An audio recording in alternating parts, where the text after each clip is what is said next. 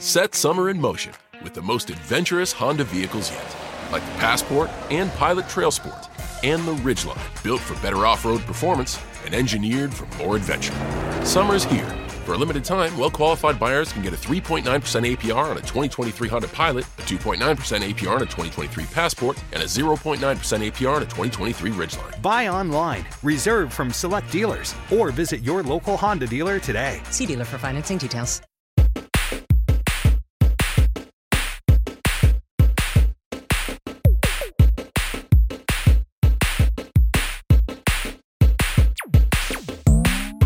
E buonasera amici, ben, ben, ben- bentornati, ben ritrovati. aspetta, aspetta, aspetta. Sì, che c'è, Vai, che vai, c'è?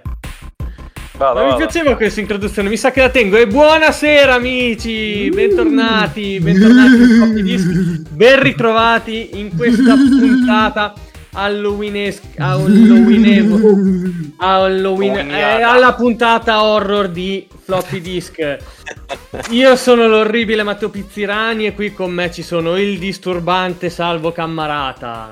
Ciao a tutti, il buonasera. terrificante Matteo Scannavini.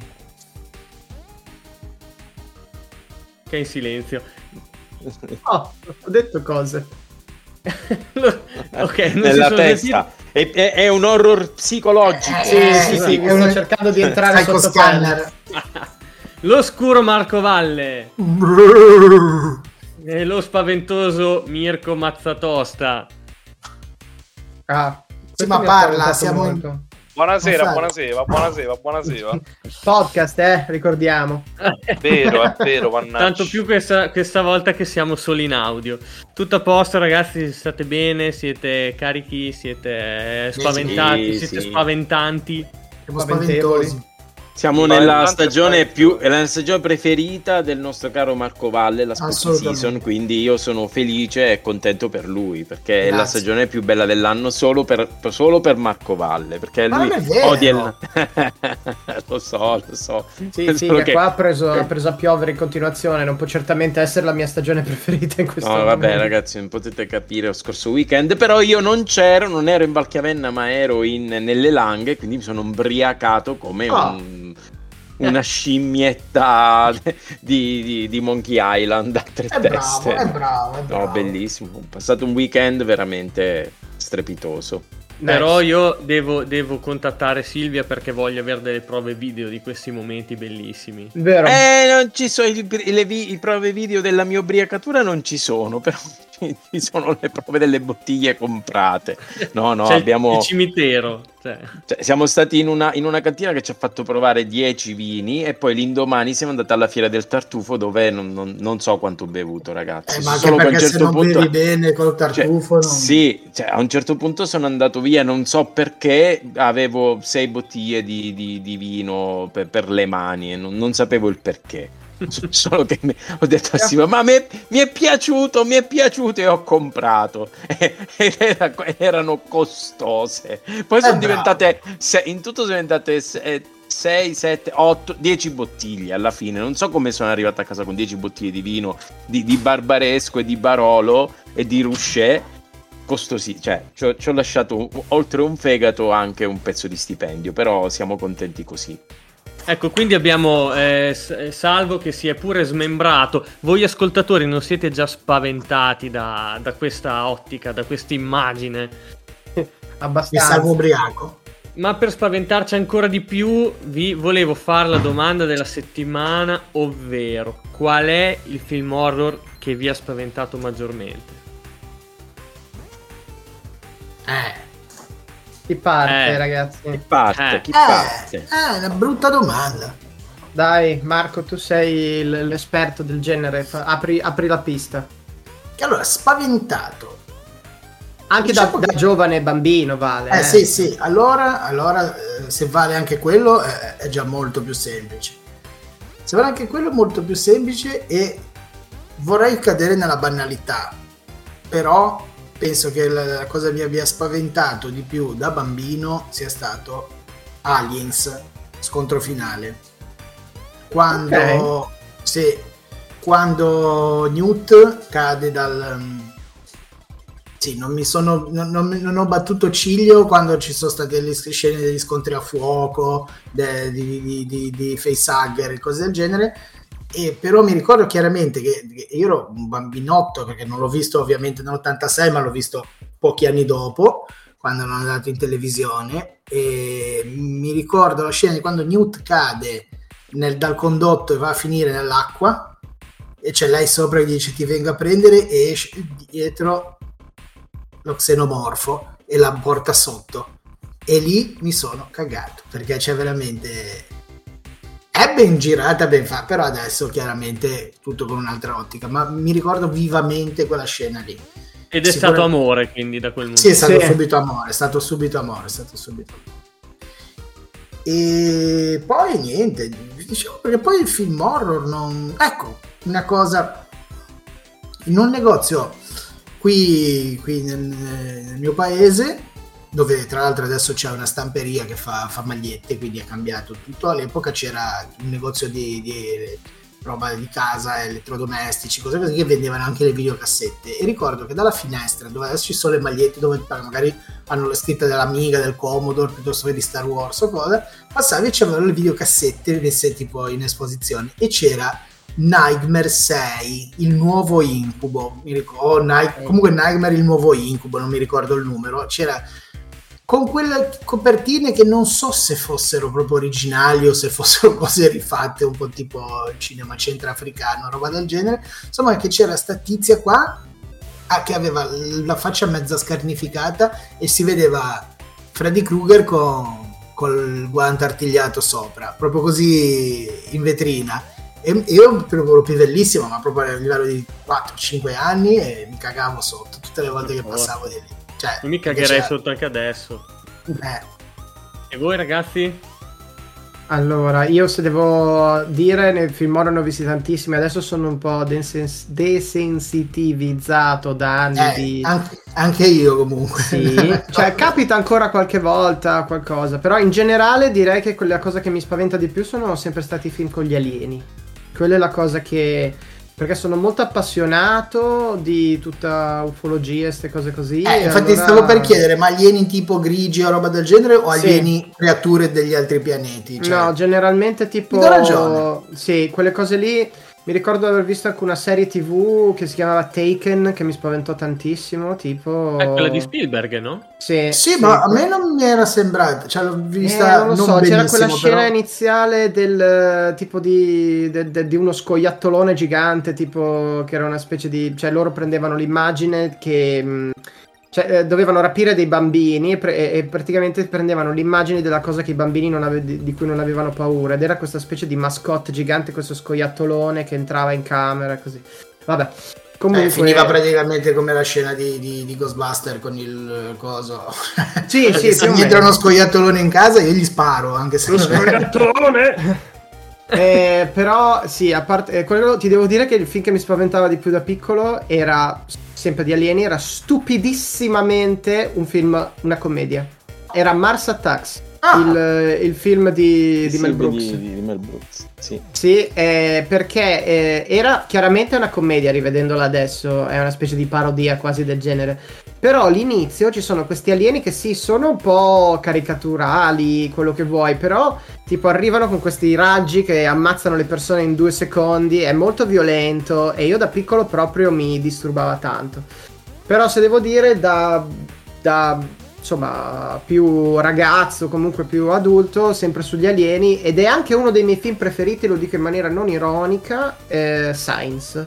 Bello, Eh, bello. Resta forse il film che mi ha spaventato di più. E um, ancora oggi quando vedo un campo di, di grano ci penso a Sì. questa cosa, anche quei suoni che mettevano, quei- Sì. la, la colonna sonora. Eh, poi comunque ci sono degli attori della Madonna lì dentro, tra Joaquin Phoenix, eh, Mel Gibson e compagnia, e compagnia bella. E poi mi spaventava molto perché dà l'idea di un film d'alieni, però preso dal punto di vista delle persone e in una maniera anche credibile, nel senso non troppo, ehm, vabbè, al di là del finale che è un po' così, però di- non, non troppo campata in aria, non troppo spettacolarizzata, proprio parla di questa famiglia e del loro dramma, di, di questi alieni che arrivano. Cioè, io mi ricordo quelle scene tipo lui che vede all'inizio l'alieno sul tetto della casa, eh, che li guarda, dice non potrebbero essere stati degli umani a saltare così tanto. E poi la famosa scena che è rimasta nella storia, quella della, della festa di compleanno, dove i bambini Ah, sono lì che... sì, sì, in Che la Brasile. vedi adesso, la vedi adesso è una CGI terrificante e quasi Mm. ti metti a ridere. Però all'epoca, vi giuro, cioè, cioè, mi vengono un po' i brividi a parlarne in questo momento. no, è quindi devo dire che quello è, è uno dei peggiori per me. Oltretutto, aneddoto, io l'ho visto un crop circle. Crop circle. Circle. circle, Vabbè, un cazzo di cerchio nel grano. Cerchio nel grano. L'hai visto? Sì, l'ho visto. Eravamo, eravamo in viaggio giusto dalle tue parti, nel Wiltshire. E, e Ah, siamo, ne passati, sono, sì. eh, siamo passati e l'abbiamo visto. Mm. E- e era una cosa ovviamente non, non di quelle troppo elaborate, però era una cosa non che era passato il tizio con la mia di Trebbia, era proprio una cosa... Ecco, Eh, ma tanto le storie- E c'era Silbury Hill. Eravamo Menz- andati a visitare Silbury Hill e l'avevamo visto. Menzione d'onore per The Ring. Eh, la versione Mm. americana perché mi beccò nell'età giusta, andai al cinema e mi fece particolarmente scago. Ma te, l'hai visto il quarto tipo? Il film? Io direi di sì, eh, direi di sì. In Alaska ambientato così tanto Direi per... di sì. Adesso non me lo ricordo, ma l'ho visto tempo Chicago fa. me l'ha messo. Mm. Ma andiamo Cioè, avanti, ragazzi. Gli alieni Eh, sempre. perché so che film e horror eh, appassionano, però bisogna che proseguiamo. Mirko, Allora, due in realtà, veloci. Uno, la scena di Hit del, del ragnone gigante che scappa dal lavandino. Un bel tecchiello di sangue di guerra. Hit Ma- Film TV? Sì, Quello Eh. con, s- con Curry. sì, ma visto da ragazzi, vabbè, da ragazzino.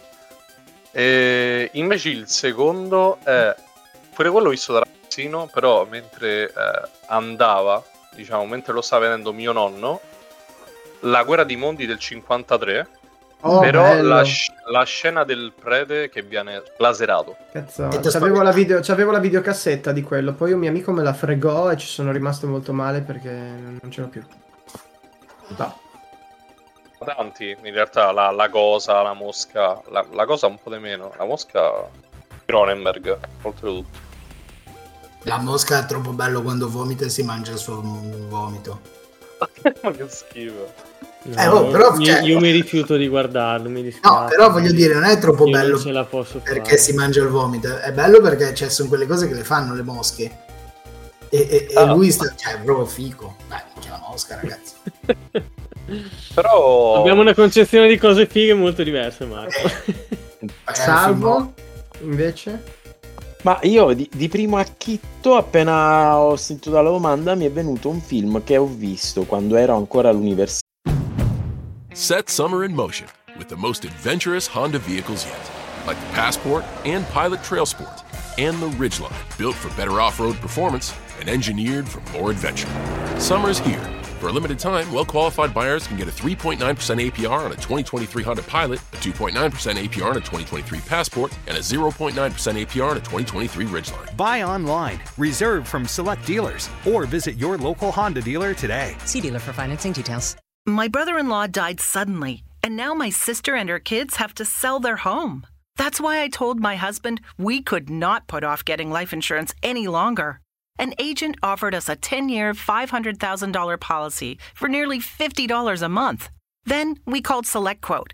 SelectQuote found us identical coverage for only $19 a month, a savings of $369 a year. Whether you need a $500,000 policy or a $5 million policy, SelectQuote could save you more than 50% on term life insurance. For your free quote, go to selectquote.com. Selectquote.com. That's selectquote.com. SelectQuote. We shop, you save. Full details on example policies at selectquote.com slash commercials. Università, quindi periodo anni 2000, 2003, 2004, ora non ricordo se era il 2003, 2004. eh, di The Exorcism of Emily Rose. Sì, non so visto. se l'avete mai visto. Sì. Sì. Eh, lo- mi ricordo, cioè, io non sono un appassionato film horror, mi spavento, non li voglio vedere, non li vedo, non li voglio vedere, insomma, eh, evito perché mi spavento, cioè mi spavento, non ci posso fare niente. E ricordo che l'abbiamo visto a casa, eravamo io e mio fratello che abitavamo allora insieme all'università e agli altri com- compagni di casa. In un televisore tubo catodico a 15 pollici avevamo affittato la cassetta e niente, ci spaventammo tutti, soprattutto, cioè ci dava in- in- innanzitutto la cosa che poi ci spaventò ancora di più è che alla fine, insomma, c'è questa cassetta, questo audio che fanno sentire del vero esorcismo di, di- di questa Sì. ragazza Sì, tedesca eh, che poi morì. Eh, insomma, fu una cosa che ancora ci penso e i brividi, per, insomma, mi, mi- mi- spaventai tantissimo. Ma il film era fatto bene, non, non c'erano scene poi di, grande, di grandi effetti speciali, eh, ma c'era il senso della sofferenza di questa ragazza che aveva in sé questo che, che era posseduta e soffriva, quindi la lotta tra il bene e il male all'interno di questa ragazza. E questa cosa mi ha fatto molto mi, impressionò moltissimo. Eh, e poi sì il fatto che parlava con queste voci diverse poi questa cosa insomma mi- mi- mi impressionò tantissimo. Quindi il film che mi fece uno dei film che penso che ancora mi ha fatto di più paura uno dei pochi che ho visto uno dei pochi film horror che ho visto è stato l'esorcismo di Emily Rose poi più in là ehm, Sì, sai, Salvo, scu- scusami, ti interrompo un attimo perché anche io l'ho visto, l'ho visto al cinema, tra l'altro è stato uno dei pochissimi film horror che ho visto nella mia vita e la parte che mi ha spaventato di più è stata all'inizio, quando ci viene la scritta tratto da una storia vera. Sì, sì, cioè questa cosa, cioè quando, quando dici, pensi che quelle sono cose real- realistiche, insomma, mi- ti, ti- ti spaventi proprio. Poi un paio di film d'autore che non, non mi hanno ehm, spaventato, però mi hanno turbato. Ehm, uno era il ehm, Rosemary Baby Uh, di Roman Polanski, eh, che, che sapete tutti è il film sull'avvento dell'anticristo e di quindi di questi, eh, di, di questa famiglia que- che- a cui nasce questo bambino, Damien appunto, eh, e tutta, mi ricordo proprio, mi, mi turbò che tu- tutte le persone che, che erano attorno a questa famiglia, i vicini di casa, eccetera, sapevano che quel bambino era l'anticristo e tutti hanno tramato per togliere il bambino a questa mamma, quindi l'angoscia che questa madre ha vissuto poi quando il, il figlio scopre che il figlio era l'anticristo e quindi muore, insomma, tut- tutta questa cosa. Mi, mi turbò tantissimo questo film, proprio in un senso di turbamento, perché non vedi niente, cioè non c'è nulla né di splatter né di, né di uccisioni, de- ma questo l'avvento, proprio l'avvicinarsi di un qualcosa di terribile che accade a questa famiglia e tutte le persone accanto a questa famiglia con, un- con questo senso di, di- di viscido, di, di- di- terri- te- terrificante, ma per, per i personaggi che erano, non per quello che facevano, per le battute e per i dialoghi, no? Era tutto un, un sottinteso, no? Quando parlavano e tutto sottintendeva a qualcosa di per loro grandioso, ma malvagio, orribile, brutto, eh, tenebroso. E questo è uno degli, dei film, ah, degli altri film che mi ha, mi ha, mi ha- mi ha turbato. Eh, altro film che mi, tu- che, mi turb- che mi ha turbato era un film di Cronenberg di cui in questo momento non ricordo il nome. The Game, credo che si chiamasse. Era un film praticamente, no, vi, vi racconto la trama, ma è, è famoso, quindi penso che lo ricordate anche voi. È quel film, eh, insomma, in cui delle persone giocano a un gioco di realtà virtuale e si connettono attraverso un pod, veniva chiamato pod, eh, che era una specie di, di- di- di, di cosa viva, di, di animale vivo che si, che si inseriva nella, nella spina dorsale, no? Mm. Era una cosa un po', un po' che anche quella abbastanza che, che- che mi turbava. Come si chiamava Matteo questo Existence? film? Ex- Existence, Existence. Devo ancora sì. vederlo, però Sì, è nella mia 99. lista. È nella mia Ecco. lista. Eh, che mi turbò moltissimo anche quel film lì. Eh, altri, insomma, boh, mi, mi fermo, dai, mi fermo perché c'è, c'è- ce n'è un altro, ma non ricordo il titolo, quindi non voglio fare la figuraccia di poco fa. Eh, No, però devo dire, Salvo, che per essere uno che non ha mai prestato quelle cose lì, voglio dire, ne sai, cioè, ne, ne- ne conosci molti più di me. Io ho sempre cercato di, evitare il più possibile il genere perché veramente io non, non ho mai capito perché dovessi soffrire nel guardare un film. Cioè, piuttosto Ma ragazzi, che guarda, beati diciamo voi. mi beati guardo voi perché- piuttosto. Beati voi perché, cioè, come diceva Matte, siamo oramai sovraesposti a- all'horror cinematografico, alle cose. E, e trovare un film che ti lascia veramente un po' di pelle d'oca, un po' di inquietudine, al giorno d'oggi se- è, è difficile. Quindi io vi invidio che, che ci avete tutta sta... No, no, Sì, no, poi me- allora, eh, que- que- quest'epoca lì era l'epoca in cui mi ero fissato un po' col cinema d'autore anche, no? Quindi ho visto anche altri. Per esempio, un altro film che mi ha turbato molto è Freaks. Di... Non l'ho mai visto. È, è un film che, che mo- che turba, turba molto, anche lì un film vecchissimo, antichissimo, un film degli anni 30. eh, È veramente un film che, che mette molto turbamento, no? È quello, non so se è di, non mi ricordo di chi, di Fritz Lang, può vero, essere. è vero che erano davvero dei... dei- Sì, dei- erano dei freak veri, freak si veri. vede, cioè non, non- non c'era la, la CGI in quel periodo lì e non c'erano nemmeno tanti effetti speciali. Sì, sì, erano freak veri, erano nani, donne barbu, cioè era un, eh, un circo di freak eh, Oh. che mh, insomma c'è tutta una storia, non sto qui a spoilerarvelo, guardatevelo, però è anche quello turba moltissimo. Ah, altro film che mi turbò tanto in quell'epoca lì in cui mi ero fissato con i film d'autore quindi vedevo anche film che, tur- che turbano l'anima dei film d'autore, Fanny e Alexander, e Alexander di ehm, Ingmar Bergman. I film di Bergman sono, sono Mizzica.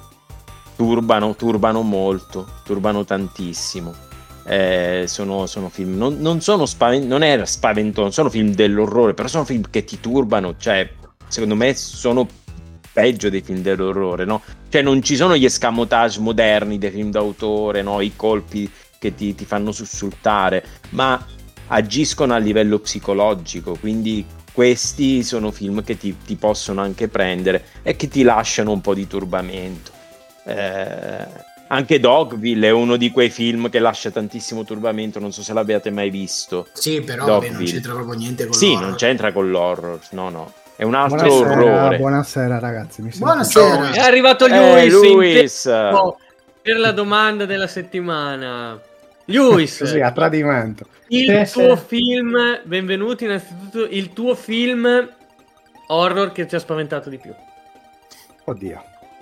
ecco. Allora, facciamo così, rispondo io poi dopo che sono l'ultimo, a questo punto il penultimo e poi rispondi tu. Così ci Dai, penso. va bene, ci penso un attimo. Allora. Intanto entro nelle varie cose. Io, come avevo detto, eh, pochi film horror, eh, giusto quando ero costretto più o meno ad andare al cinema e onestamente un film che mi ha dato veramente da fare è stato Saw.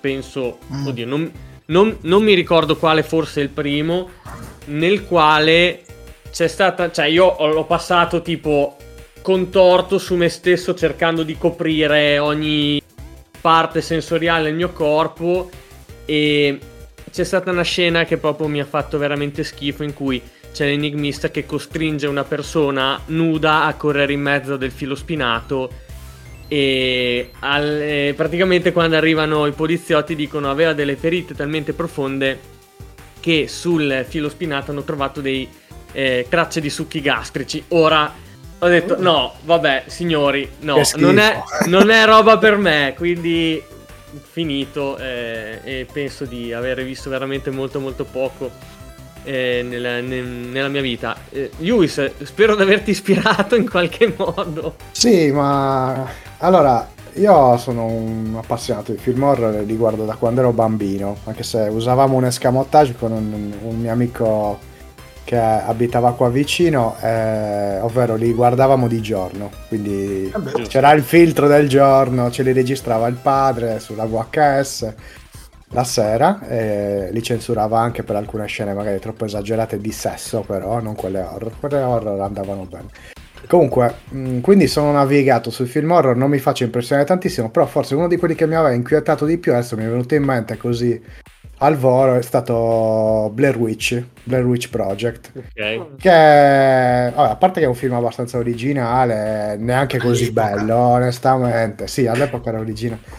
Però mi ricordo che mi aveva inquietato un pochino, eh, soprattutto perché lo stavo guardando un pomeriggio estivo, una cosa del genere.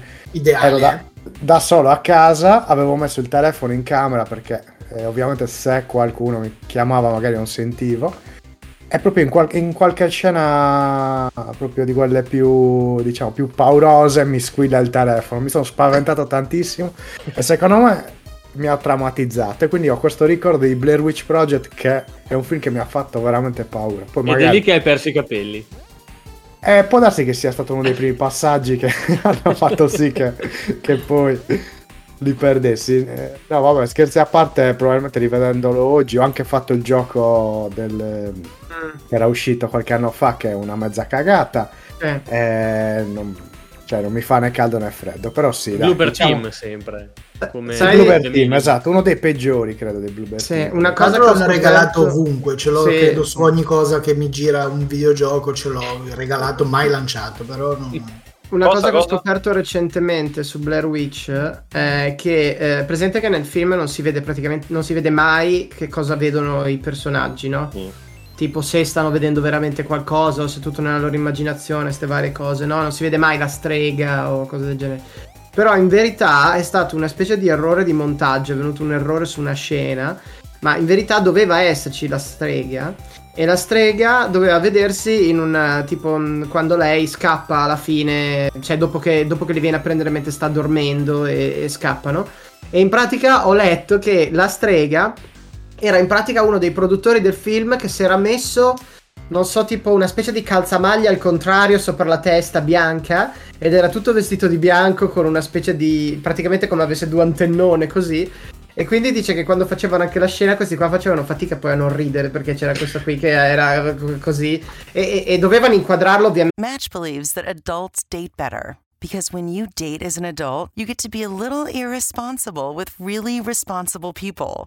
Rip the clothes off someone who actually knows how to put them away. Fall stupidly in love with someone who's actually really smart. Forget being hot. Get them to ugly laugh. Ready to crush on someone who makes you feel whole? If you know who you are and what you want in a relationship, Match is the place for you. Adults Wanted. Download the Match app today. Match believes that adults date better because when you date as an adult, you get to be a little irresponsible with really responsible people. Rip the clothes off someone who actually knows how to put them away. Fall stupidly in love with someone who's actually really smart. Forget being hot. Get them to ugly laugh. Ready to crush on someone who makes you feel whole? If you know who you are and what you want in a relationship, Match is the place for you. Adults Wanted. Download the Match app today. nel buio così di passaggio, quindi sarebbe sembrata una strana creatura. Però eh, alla fine è stato un errore di montaggio, una cosa del genere. Alla fine hanno visto che però il film girava bene anche senza vedere sto cretino con la.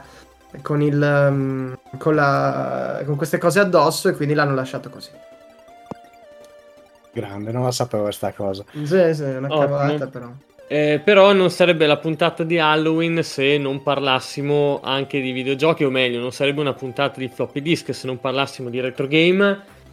E chi meglio del nostro Guardian of the Lugubrian Forest per parlarci di un po' di horror, Horror Quindi- videoludico stagionato. esatto, di un po' di rorro. Quindi parlaci di un po' di videogiochi rorro, Marco. Rorro, allora, intanto, i videogiochi, ci sono un sacco di videogiochi.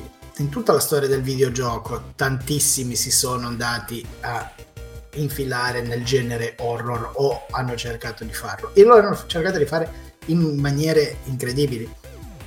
dal horror horror, quindi che ti mette la tensione, ti mette l'ansia, ti mette la paura, al eh, semplicemente prendere l'immaginario cosiddetto spooky, quindi tipo vari roba tipo la famiglia Adams o i Ghost and Ghost, Ghost and Goblins, che sì, sono a tema horror, ma non sono spaventosi. Cioè, uno addirittura divertente, l'altro ti condanna alle maledizioni eterne per le bestemmie che tiri per cercare di portarle a termine, per dire, su, su, queste, su questi due titoli in, in, in particolare, però poi viene a capire che comunque è un genere che tira tanto, perché se vai a vedere qualsiasi generazione di videogame ce ne sono stati tanti che picchiavano su, questo, su questa tematica horror. A partire proprio dagli inizi, a partire dagli inizi quando chiaramente eh, se volevi fare qualcosa di atmosferico, di, che ti trasmettesse ansia, che ti trasmettesse eh, paura vera, eh, soprattutto nei primissimi, tempi del, del, appunto del medium videoludico, e dovevi, lì dovevi andare sulle avventure testuali, perché cioè, non, non c'era e però questo io non l'ho messo un po' in questa disamina che faccio dei, dei, giochi perché purtroppo non ho mai giocato alcuni di questi titoli, però ci sono stati. Cosa ho giocato veramente, che forse è stato il primo videogioco a tema horror, eh, è stato Haunted House per Atari 2006, è stato il primo, cioè il primo diciamo che, che vi propongo ed è un gioco che è uscito nel 1982, eh, pubblicato appunto da Atari Incorporated, eh, scritto e, e, e, programmato, perché come all'epoca succedeva tantissimo, eh, praticamente questi giochi per Atari erano una one man band, si faceva tutto anche in poco tempo, da James Anderson.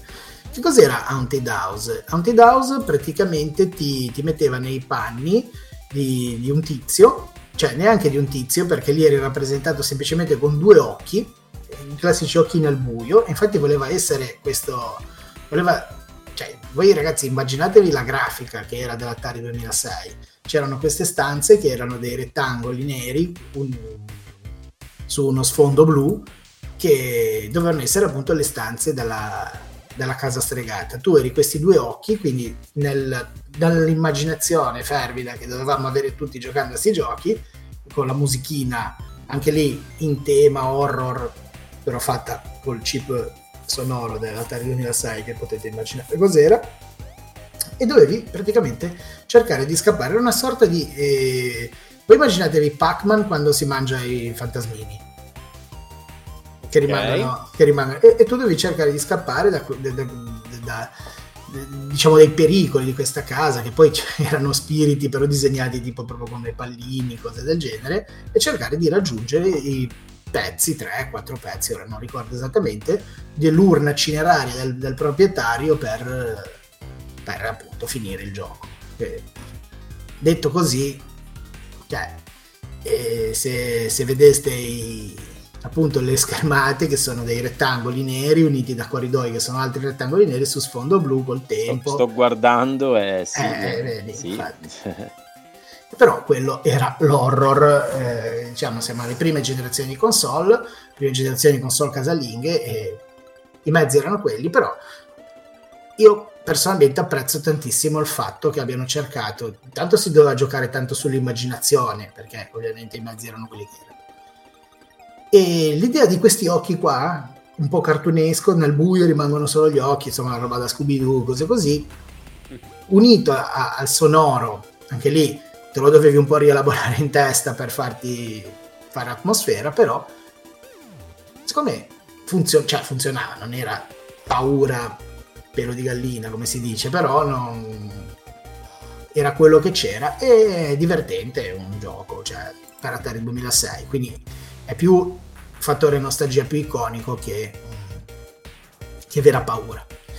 Passiamo, passa qualche anno, arriviamo all'epoca d'oro degli home computer, quindi i primi anni 90, e un altro gioco che vi propongo in questa carrellata di Halloween, sarebbe bello che poi provassimo a ri- recuperarci e giocarci in questa settimana spooky, sarebbe simpatico, è... Um, Nightbreed, che già il nome per i cinefili potrebbe far suonare un campanello perché è uno dei miei tanti amati e odiati tie-in. Nightbreed, infatti, sulla scatola, tra l'altro il gioco si chiama Nightbreed, ma sulla scatola veniva pre- pre- presentato proprio con la scritta in bella mostra Clive Barker's Nightbreed The Action Game e appunto eh, ispirato eh, a Nightbreed, ovvero in italiano è Cabal, Cabal, insomma come si legge esattamente, eh, film con i cenobiti, con, eh, con, insomma un classico dell'horror, un classico dell'horror appunto di Cliff Barker.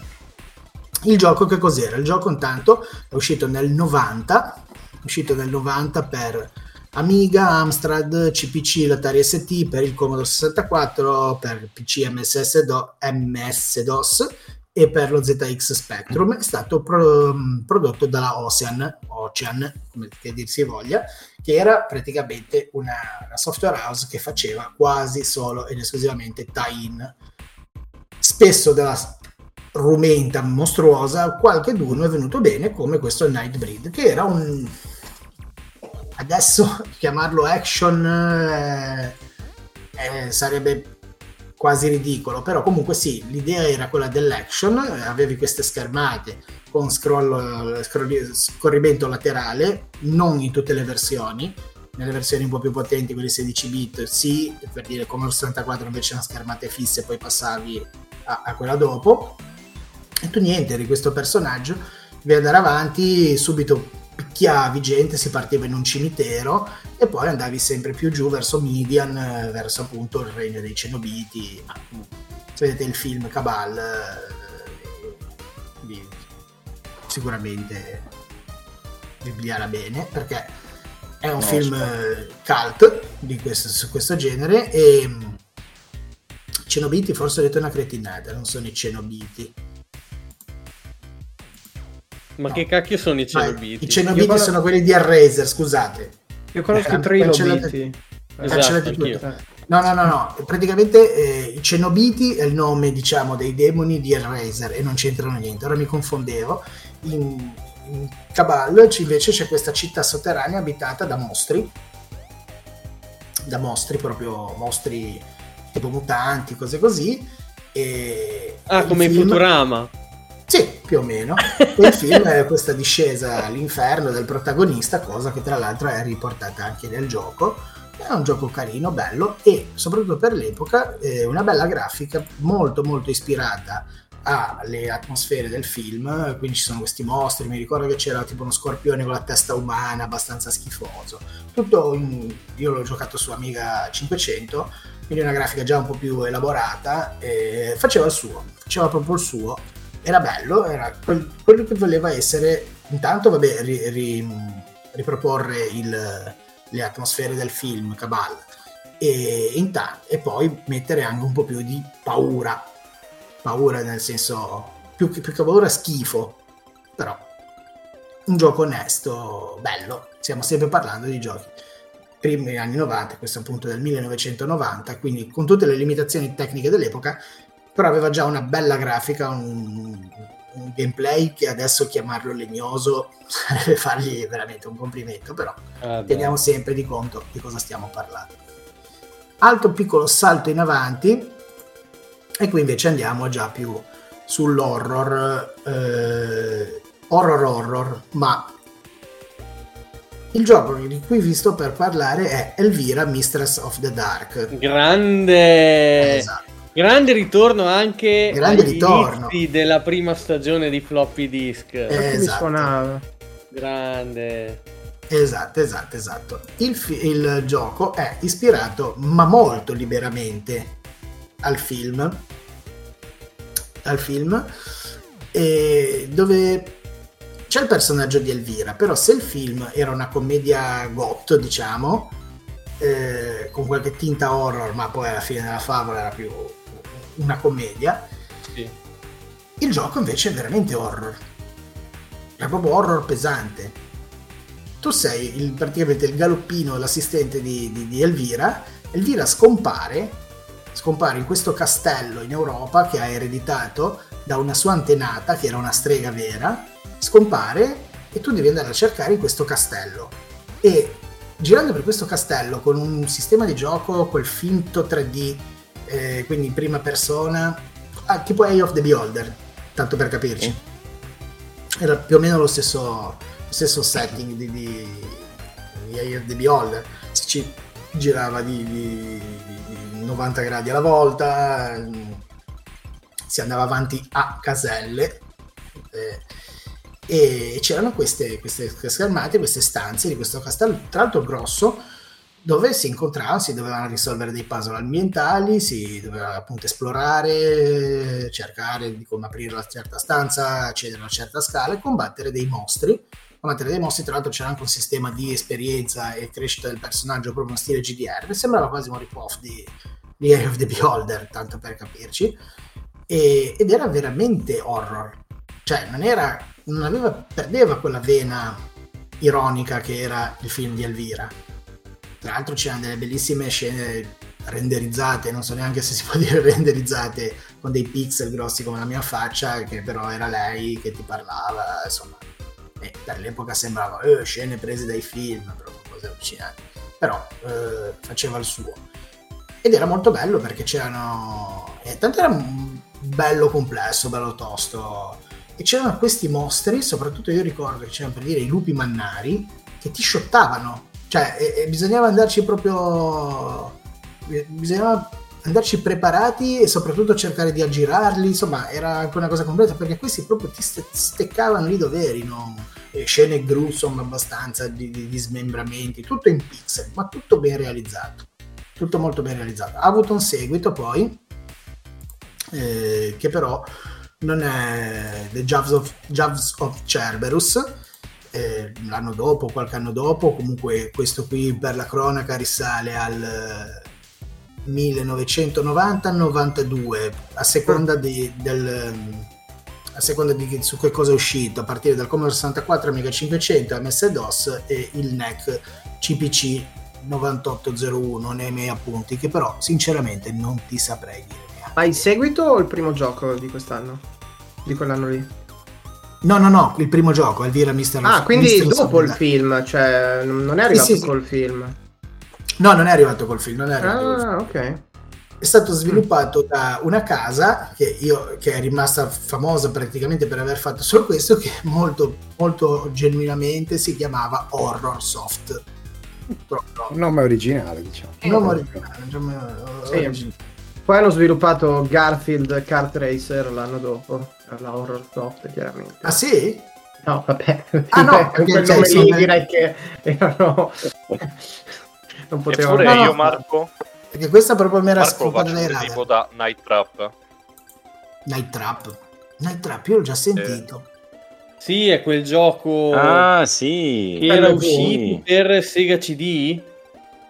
In Sì, cui- sì, quel- quello, quello che era, fa- cioè, era uno dei primi giochi eh, che era un, un Ah, ma era un movie, film. un movie game. Ok. Un movie Ah, game. interattivo, sì, sì. Un Che c'erano interattivo. che, che- che quello insieme a eh, Mortal Kombat poi dopo hanno portato il videogioco a finire in tribunale per i Sì, suoi sì, no, c'è stata, c'è stata una- Uniti, un'interrogazione parlamentare, altro che Esatto. tribunale. Questa non la sapevo. Sì, sì. Night sì. Trap è una, è una delle robe più trash dell'universo. Tra l'altro è uscito da qualche mese la remastered, penso per, Sì, per PlayStation 5 e io vorrei recuperarmelo perché Eh, il, le cose trash meritano. sì, il sì, trash sì, era è bello, praticam- il trash praticamente è bello. una specie, una specie di horror movie, teen movie americano, no? di, di quell'epoca lì, dei, dei fine anni 90.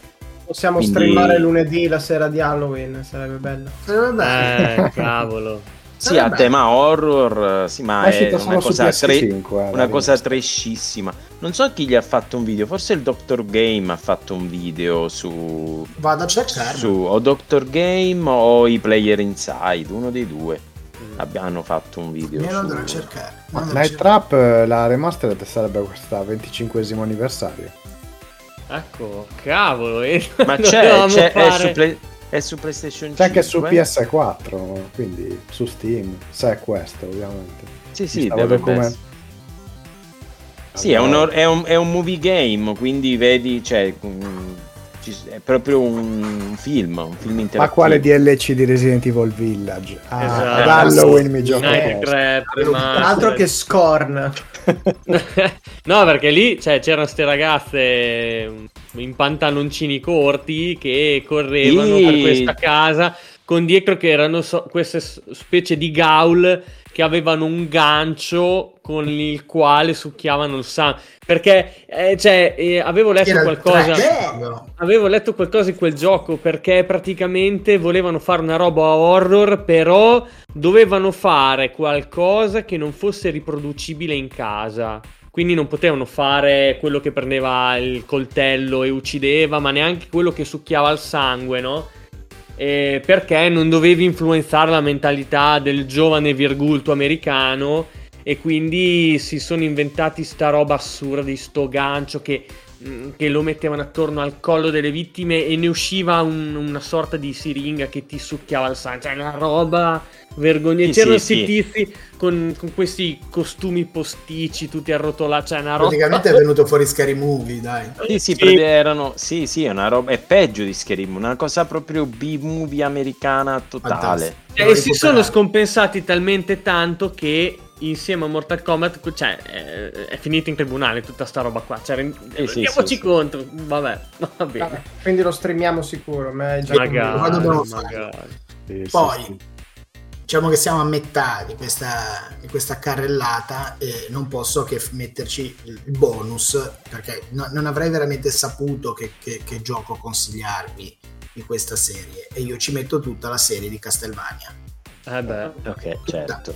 tutta che a partire dall'86 parlo di Castlevania non il Lords of Shadow che è carino però secondo me non è Il, Castlevania il- il Castelva- il Castlevania del NES, quello che era uscito sul NES nell'86. Esatto, il no? Castlevania del NES personalmente è quello che trovo più oscuro e bello a livello di, di- di ambientazione di tutto e più adatto a, a questa diciamo carrellata halloweenesca è eh, quello per PS2 Lament of Innocence che poi in Italia è uscito solo come Castlevania su PS2 del 2003 eh, che eh, nella timeline canonica è il, il primo di tutti il primissimo.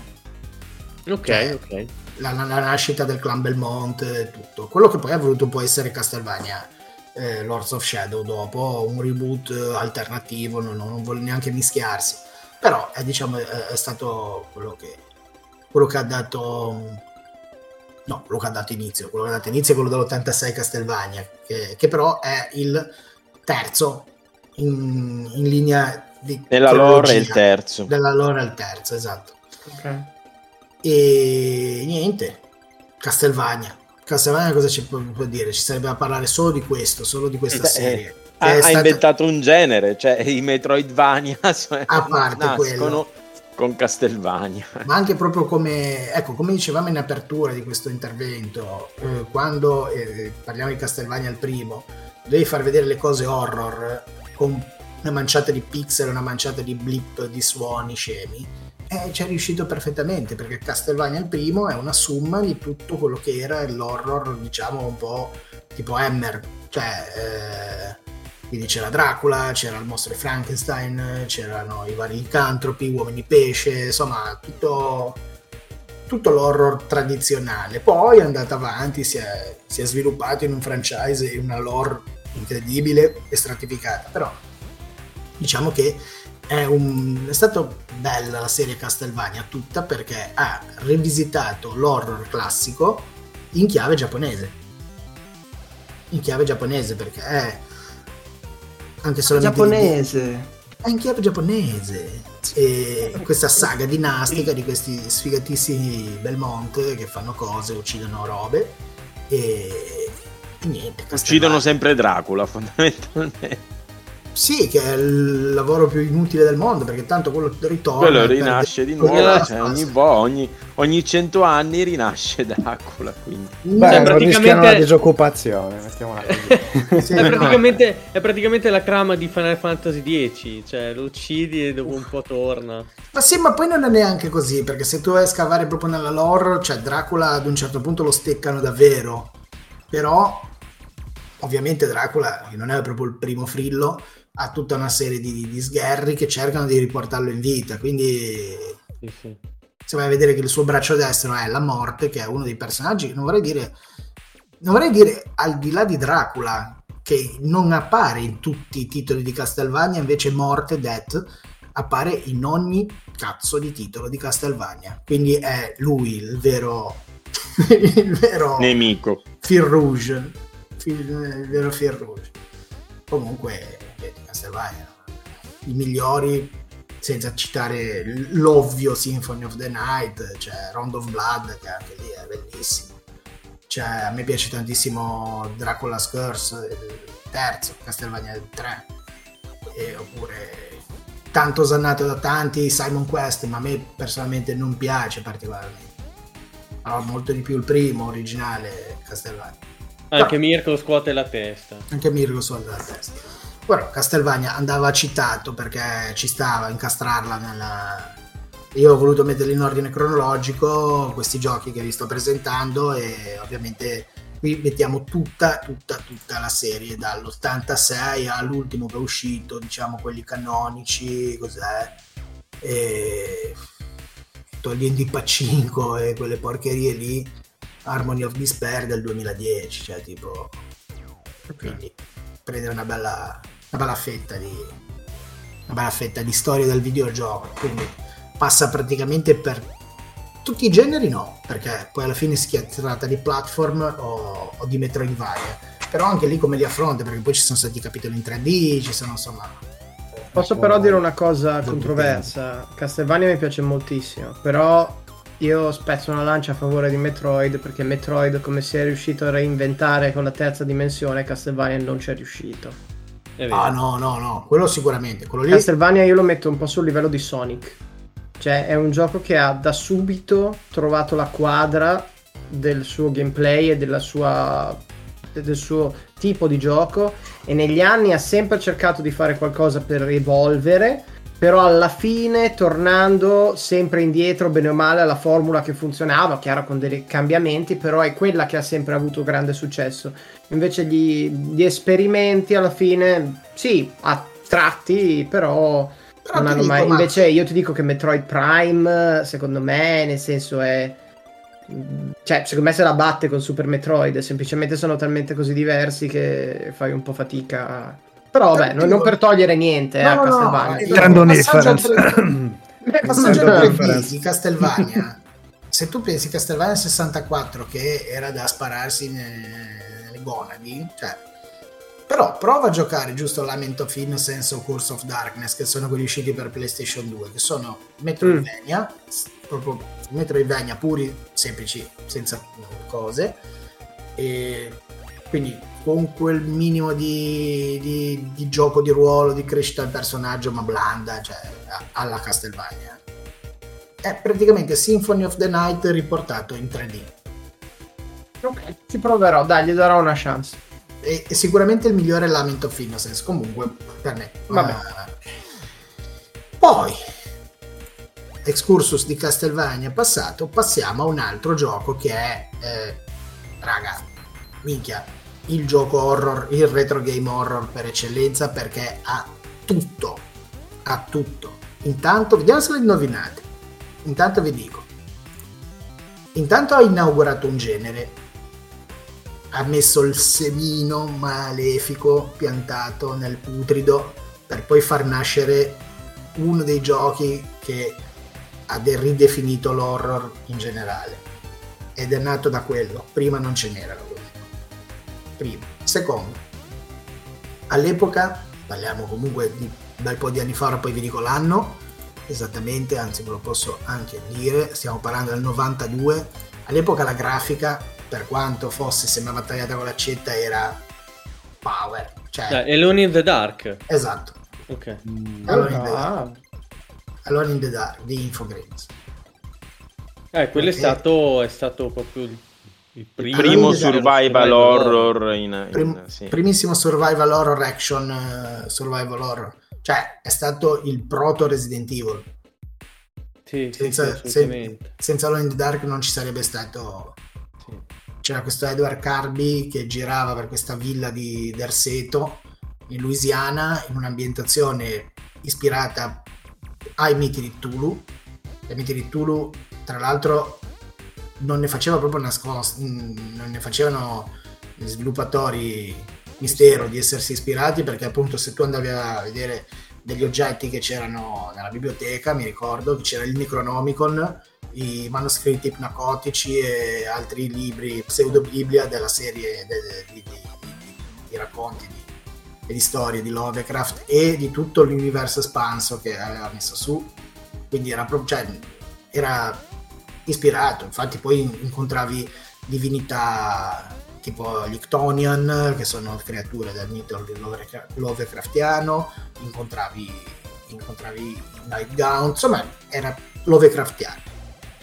È stato probabilmente uno dei primi giochi proprio pesantemente Lovecraftiani. Volevo mettere anche in questa carrellata Prisoner of, Na- Prisoner of Ice e Shadow of the Comet, che lì sono proprio marchiati come Call of Tulu, Prisoner of Nice, Call of Tulu, Shadow of the Comet, che sono dei punte click bellissimi, fantastici, vagamente ispirati, neanche troppo vagamente, Shadow of the Comedy eh, eh, alla maschera di Innsmouth, Shadow of Innsmouth e Prisoner of Ice alle montagne della follia. Lui quello preso un po' più alla larga, però eh, non li ho messi perché poi alla fine non facevano realmente paura cioè, beh, giochi da giocare in assoluto, eh, soprattutto se vi piacciono i punti e clic stile Scum, è proprio quelli che dovete giocare. Però Alone in the Dark è stato cazzo, l'ansia, l'ansia perché tu esultavi quando trovavi il fucile e però avevi tipo quattro colpi. Mm.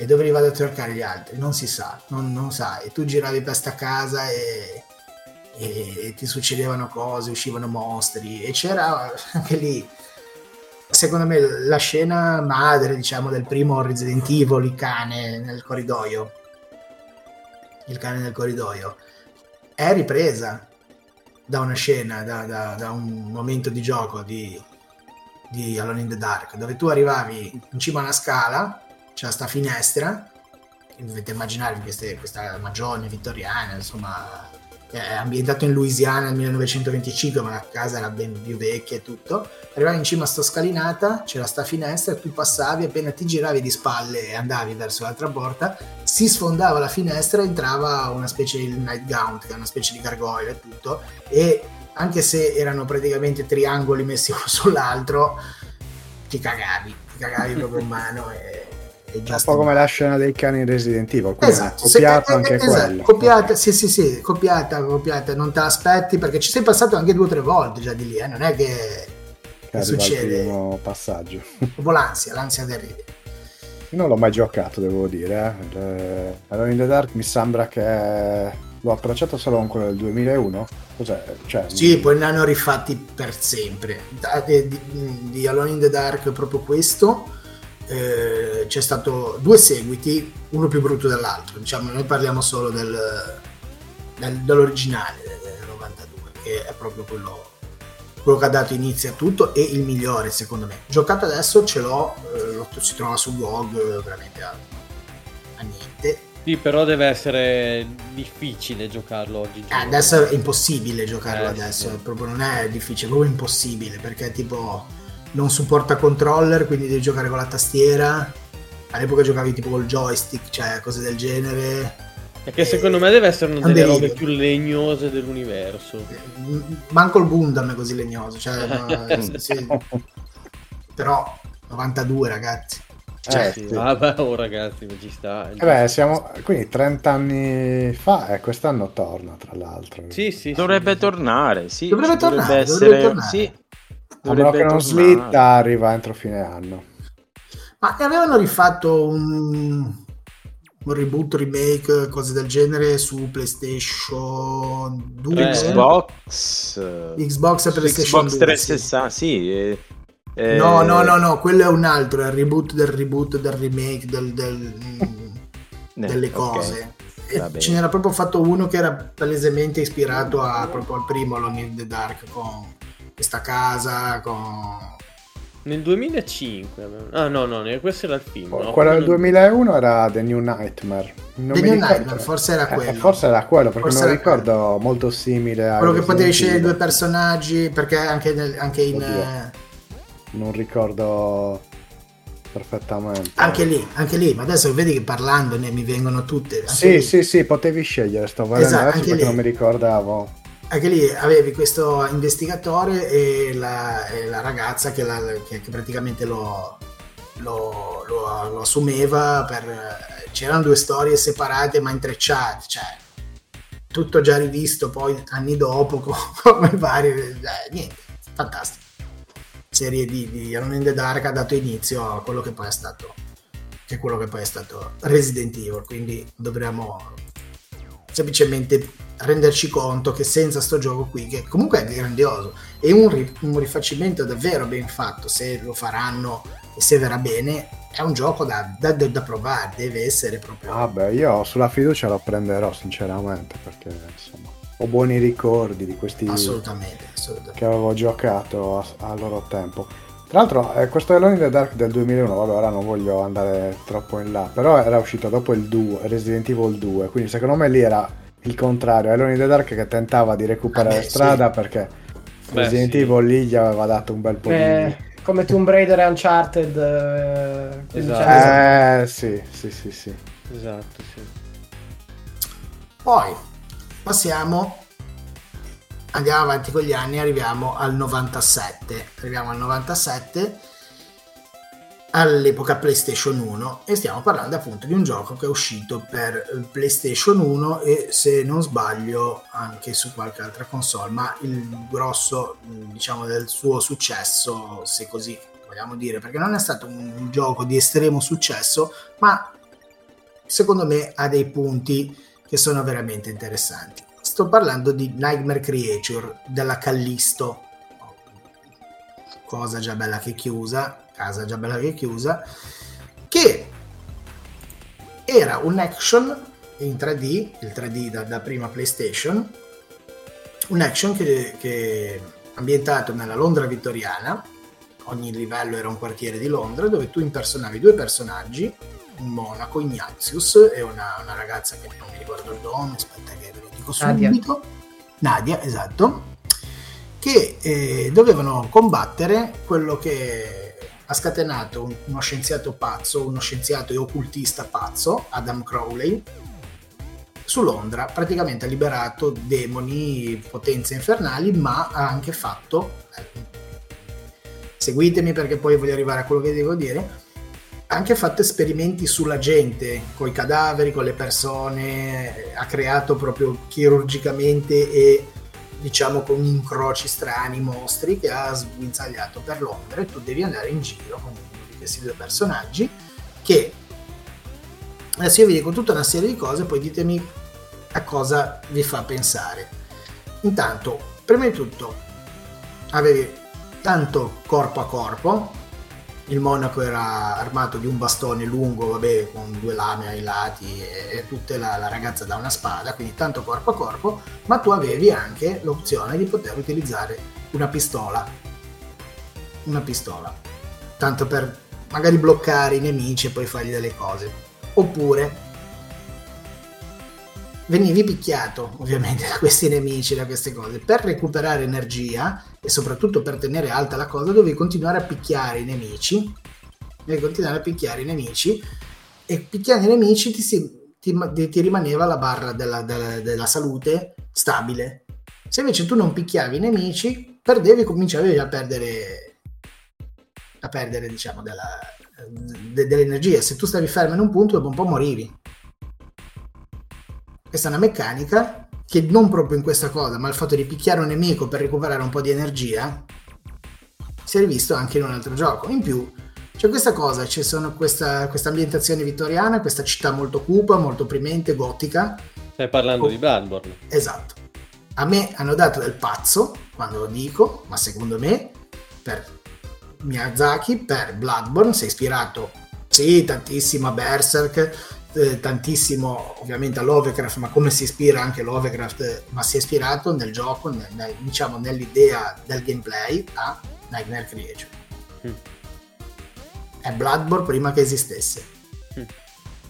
E vedremo prima un remake di Night- Nightmare Creature piuttosto che. Probabilmente sì, perché ho sentito che dovevano farlo. Ma Ecco, vedi, cioè, io ho detto per dire una cazzata invece. Ma veramente era uscito un leak, ma infatti dicevo, eh, era uscito un leak, è uscito un rumor più che leak, che c'era l'idea di fare un remake di Nightmare Creature, ma stiamo parlando di una cosa che si è sentita dire almeno l'anno scorso e poi è proprio sparito dai radar. Solo che io sono abbastanza affezionato a sto gioco e, quindi me era, rimasta, però eh, vedremo. No, comunque non se ne è più saputo niente, quindi probabilmente era una cazzata. È un gioco che giocato adesso anche lui fa abbastanza paura perché è quel primo 3D da PlayStation che ha invecchiato non male, malissimo.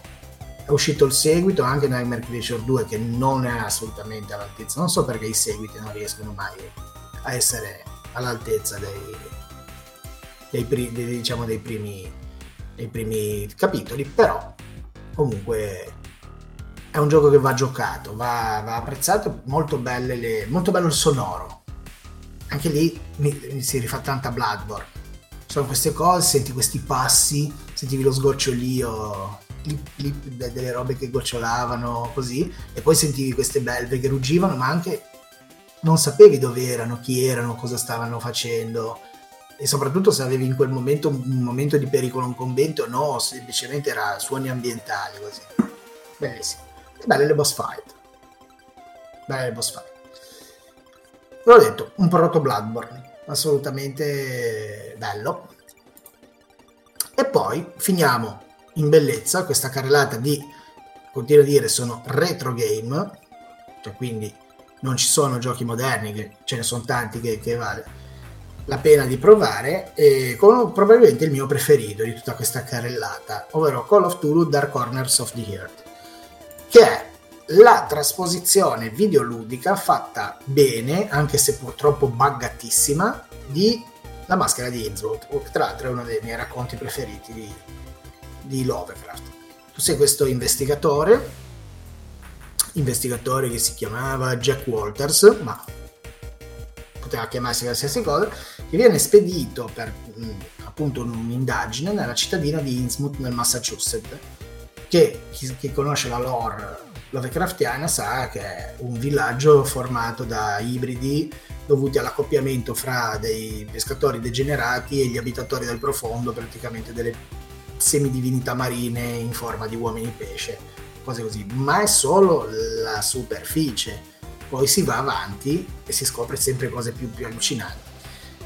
Li- diciamo la, la- l'impostazione, per chi non lo conosce, è una specie di, di action, subito sembra un FPS, però eh, eh, non un FPS molto di, di azione, eh, ci sono delle parti da FPS, ma eh, è tanto anche dato soprattutto nella prima parte dall'investigazione.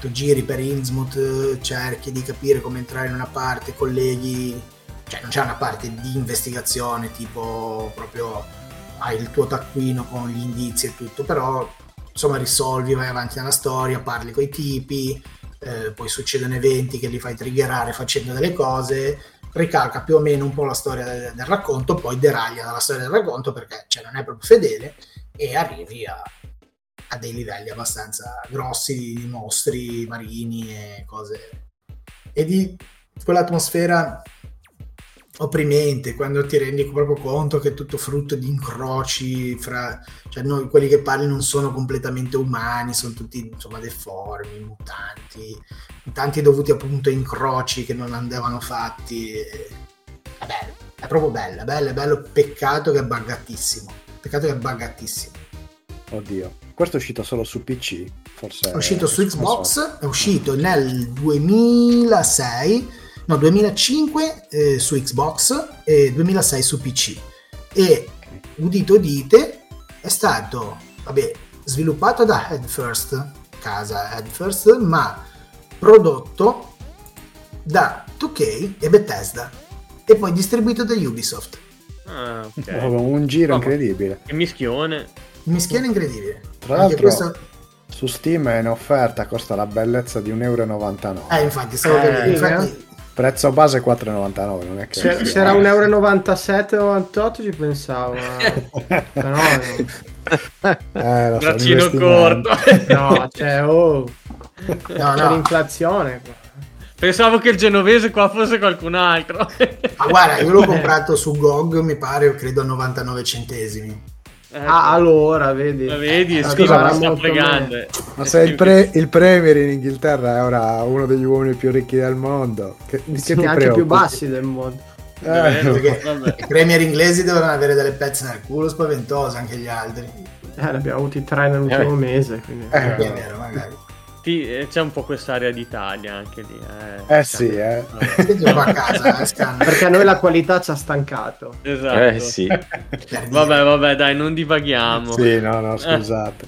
E niente, questa appunto è la- dalla mia carrellata Interessante, Marco, grazie. di Mm. giochi Sì, sì. da giocare in questa settimana, di altri giochi da giocare nella Spooky Season, perché ehm, secondo me sono una buona selezione, con svariati tipi di genere, svariati tipi di horror che fanno vedere, certo ce ne sarebbero stati miliardi di altri, eh, proprio solo per citare, perché i già citati Ghost and Ghost, Ghost and Goblin, mi viene in mente nelle avventure per Amiga, Darkseid, che era una cosa che diciamo un parente prossimo di Scorn, perché aveva anche lui queste atmosfere da, da- da- tecno-organiche, proprio ghigheriane, e proprio anche lì riprese chiaramente sullo stile ghigheriano, oppure mi viene in mente Steven Guest, mi vengono in mente Anche Splatterhouse magari, dai. Splatterhouse, però Splatterhouse non è tanto l'horror, eh. Splatterhouse è un po' più una specie di Evil Dead, dai.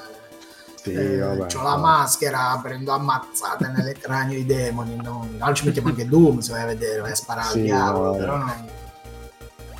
Beh, comunque, allora ragazzi che ci ascoltate, se avete voglia di, immergervi in un po' di atmosfere horror in questo periodo qua, direi che eh, questa selezione è proprio quello che fa per voi.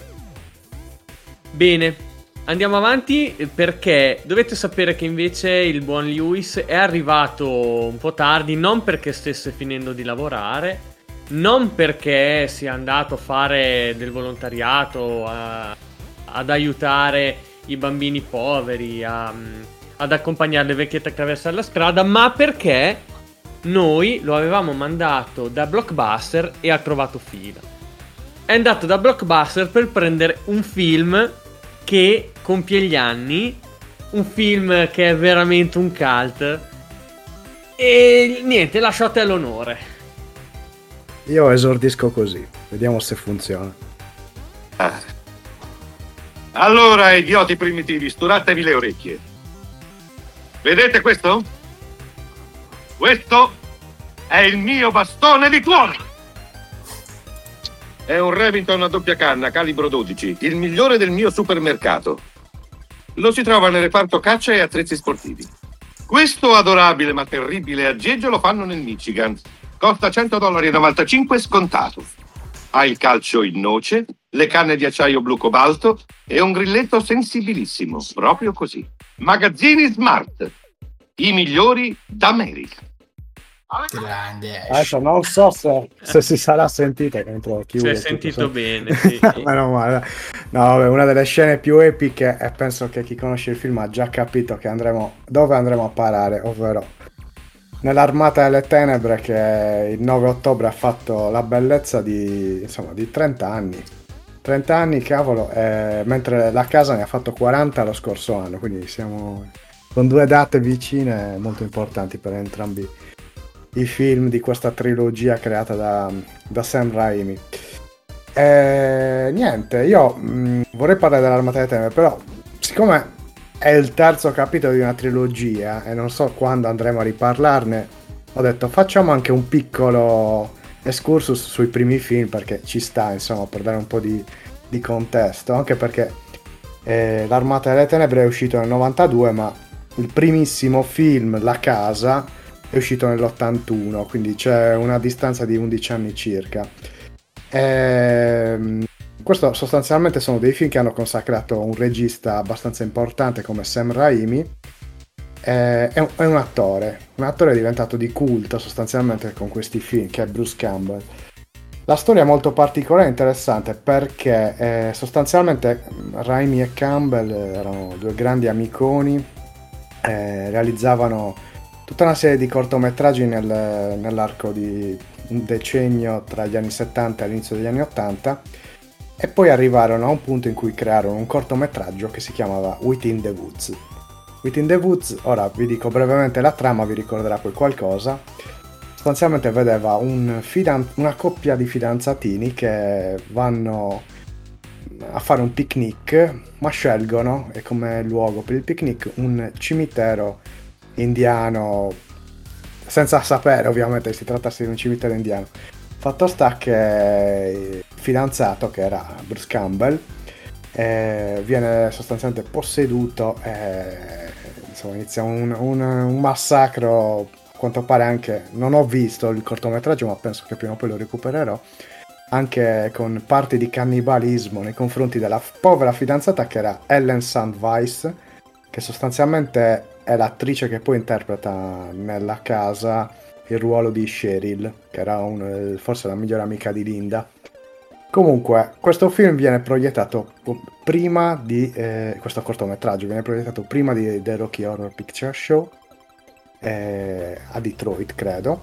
E riscuote un grandissimo successo di critica perché il pubblico sostanzialmente ne, ne risulta disgustato e spaventato. Era effettivamente una roba abbastanza forte. Ci sono dei rimandi alla notte dei morti viventi, le colline a New York, i Texas Chainsaw Massacre, non lo so, un po' di tutto ci ha messo. Mm, dopo il successo di critica, sostanzialmente Sam Raimi si convince di produrre un, un film horror vero e proprio, un lungometraggio, e per farlo si autofinanzia. Eh, diciamo che si appoggia un po' ai familiari e amici per raccogliere questi soldi per... Eh, per produrre questo film che appunto sarà Evil Dead, la casa 1 del 1981, che vede ancora una volta Bruce Campbell protagonista. Il, um, il plot è molto semplice, ricorda molto in, in um, il primo film, il primo cortometraggio Within the Woods. Sostanzialmente cinque amici si decidono di andare in vacanza e vanno a scegliere un, una bella baita nel bosco, così un po' isolata, per trascorrere qualche giorno in allegria. Purtroppo però cosa succede in questa baita? Trovano un, un libro particolare che abbiamo nominato anche prima, che è il Necronomico. e poi un registratore con eh, sostanzialmente ehm, diciamo le registrazioni di questo studioso che recita anche delle formule misteriose, un po' arcane. E, ehm, sostanzialmente l'ascolto di queste formule con eh, l'apertura del libro eh, sostanzialmente fanno sì che venga risvegliato un demone, il demone candariano sostanzialmente. E cosa succede? Questo demone, questa entità malvagia inizia a possedere i ragazzi e come sappiamo, se avete visto il film, c'è un bel macello. Il film è piuttosto serio, anche qui ci sono dei rimandi a splatter, horror classici eh, l'unico sopravvissuto di questo film è il protagonista Ashley Williams, interpretato da Bruce Campbell, che addirittura dovrà, come sappiamo, senza fare spoiler perché è un film di 40 anni fa, eh, fare a pezzi anche la fidanzata pur di sopravvivere. Comunque, questo incipit serviva per arrivare all'armata delle terre. Non la voglio fare troppo lunga, però è, è interessante come siamo arrivati lì, perché c'è anche un po' di Italia in, in questi due film, Evil Dead 2, La Casa 2 e poi l'Armata delle Tenebre. Infatti eh, Sam Raimi venne contattato da Dino De Laurentiis, non so se lo sapevate, per la realizzazione di una trasposizione cinematografica eh, dell'Occhio del mare di Stephen King. Solo che in quel periodo Raimi era tutto concentrato a voler fare il seguito de- della Casa 2 e quindi rifiutò. Ehm, cosa succede? Interviene Stephen King, cioè Stephen King eh, appassionato dalla casa, eh, convince De Laurentiis a finanziare eh, il sequel di Sam Raimi. Sam Raimi va quindi a chiedere 4 milioni di dollari, ne ottiene 3,6, un po' meno diciamo rispetto ai suoi piani. E, ehm, e il, pro- che sostanzialmente fanno sì che eh, il suo progetto iniziale, che era quello di trasporre il film horror della casa in un, eh, in un film più dark fantasy medievale, ambientato nel Medioevo, debba essere rimodulato. Di, di, fatto De Laurentiis gli propone un remake del primo film con eh, un budget più alto. Infatti, se avete visto la casa, la casa 2, diciamo il plot è praticamente identico. Il protagonista è lo stesso, cambia la fidanzata che viene interpretata da un'altra attrice. Linda cambia sempre, cioè nel senso, non so se eh, abbiate fatto a questa cosa. Eh beh, la prima è morta nel primo film, quindi non è che... Eh beh, ma nel secondo, nel secondo è sempre Linda. ah, tu dici, è morta davvero. è morta davvero, eh, quindi basta, cambiamola, no?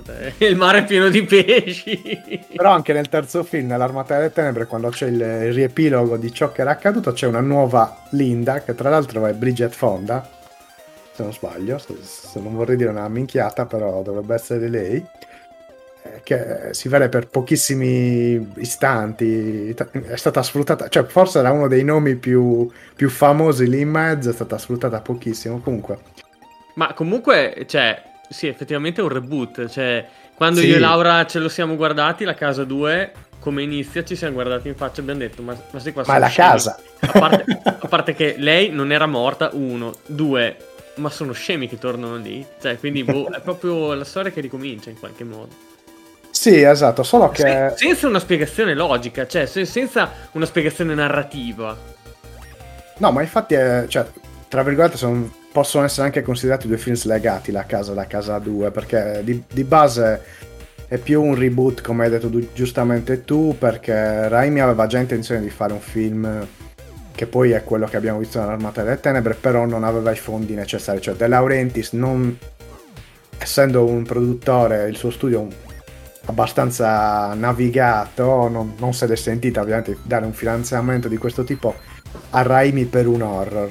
Poi naturalmente la storia ha dato ragione a Raimi, nel senso che La Casa 2 è stato un grandissimo successo e quindi hanno convinto De Laurentiis a fare un finanziamento tale che potesse essere realizzato l'Armata delle Tenebre.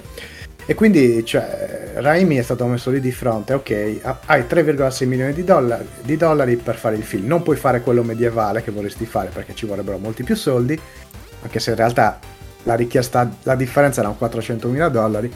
Ehm, fai un reboot, cioè fai un remake, adesso hai i fondi, puoi fare un film più meglio confezionato, più bello. Però Raimi non voleva fare una cosa di questo tipo e infatti, e infatti eh, c'è un cambiamento di registro, cioè c'è un passaggio da un horror più serio a un horror più grottesco con eh, delle battute che poi sono diventate di culto che è la, nella casa 2, poi ancora di più nell'Armata delle Tenebre. E poi c'è un Bruce Campbell, secondo me, che qui è allo stato di grazia, perché mh, mm, dovete sapere che Bruce Campbell in quell'arco di tempo tra la casa e la Casa 2 ha fatto dei corsi da mimo, ha studiato, ha fatto corsi da stuntman, infatti fa delle robe spettacolari. E quindi siamo nell'87, eh, sei anni dopo.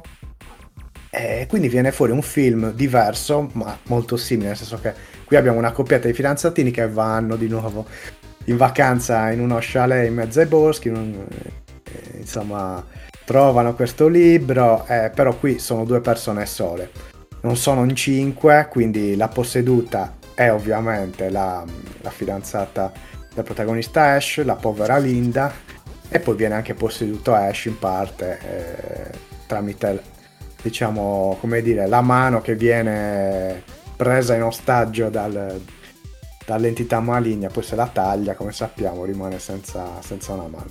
Comunque il finale della casa 2 è ciò che apre finalmente la strada all'armata delle tenebre. Abbiamo questo vi ricordate questo vortice spazio-temporale che ricorda un po' il mago di Oz? Infatti una, un'altra delle citazioni. E non a caso, non a caso poi Sam Raimi nel 2013 realizza Il grande potente Oz, con protagonista James Franco, quindi gli ah. piaceva, gli piaceva il mago di Oz. Comunque questo vortice risucchia Ash e la sua automobile lo spedisce proprio nel Medioevo. Lì finisce la casa 2 e rinizia l'Armata delle Tenebre che arriva 5 anni dopo, nel 92. Ehm, abbiamo un riepilogo con una Linda diversa, come dicevo, comunque ci ricorda cosa è successo. Perché anche quella era morta. Perché anche quella era fatta, è stata fatta a pezzi, posseduta e quant'altro. Comunque, eh, l'Armata delle Tenebre si apre con Ash che è fatto prigioniero da- dai cavalieri del- di Lord Arthur, un signore medievale, ambientato infatti nel XIV secolo, ehm, perché si pensa che insomma, Ash sia un, un fedele, un vassallo di Enrico il Rosso, che era un altro feudatario in lotta con, con Lord Arthur. In realtà lo stregone il mago di corte, insomma, come lo vogliamo chiamare, ci vede giusto e dice no, lui è, è l'eletto che arriva dal cielo e ci salverà da- dal male. E, vabbè, qui insomma, il film poi si eh, va a procedere con un, eh, con un taglio particolare, nel senso che abbiamo questa prima parte in cui viene accolto come un nemico e quant'altro, viene buttato in un pozzo, famosissima scena all'inizio del film eh, combatte contro un Deadite come viene chiamato nella, diciamo, nella serie cinematografica eh, in lingua originale. Eh, anche qui c'è un rimando secondo me ma ho letto anche qualcosa in giro quindi non solo secondo me eh, a un- una scena di guerre stellari. Credo che si riferisca a quando Luke viene buttato da Jabba nel, nel pozzo. È molto simile in effetti la situazione, un mostro nascosto nell'oscurità e quant'altro. Comunque, ehm, insomma, dopo aver sconfitto questo non morto, Ash diventa l'eroe, subito, diventa l'eroe, va a umiliare anche il povero Lord Arthur, che è un bifolco, come abbiamo ricordato poco fa con l'audio. E ovviamente lo scopo di Ash in questo caso è tornare nel suo tempo. Il- l'unico modo sarà recuperare il Necronomicon e lì inizia questa ricerca del Necronomicon con eh, due scene molto belle secondo me perché una riporta al classico inseguimento della casa della casa 2 con l'entità maligna che insegue Ash con quelle- quello stile cinematografico molto particolare non so se vi ricordate eh, in prima è cioè, la, la la telecamera che classica telecamera, esatto, Esatto. a velocità, lui che fugge facendo facce incredibili. Eh, e poi il- la, la parte nel mulino in cui si rifugia, dove ci sono i piccoli Ash, che chiaramente è un rimando ai viaggi di, Gull- di Gulliver, perché insomma ricordano moltissimo il, il romanzo. Ehm, e poi la nascita del, dell'Ash malvagio, che appunto parte da qui. Un piccolo Ash gli entra in bocca, lui tenta di farlo fuori bevendo un liquido, acqua forse rovente, ma non vi riesce e poi viene fuori il suo doppio, eh, che sarà poi colui che condurrà l'esercito degli scheletri. Poi c'è la famosissima scena, che è quella del Necronomicon, eh, in cui Ash dovrebbe recuperare il Necronomicon citando la famosa la formula Klaatu Barada Nikto che dopo gli insulti al mago perché voleva che la memorizzasse sbaglia. E quindi cosa succede? Risveglia il- l'esercito di scheletri non morti che sono eh, animati in stop motion sostanzialmente.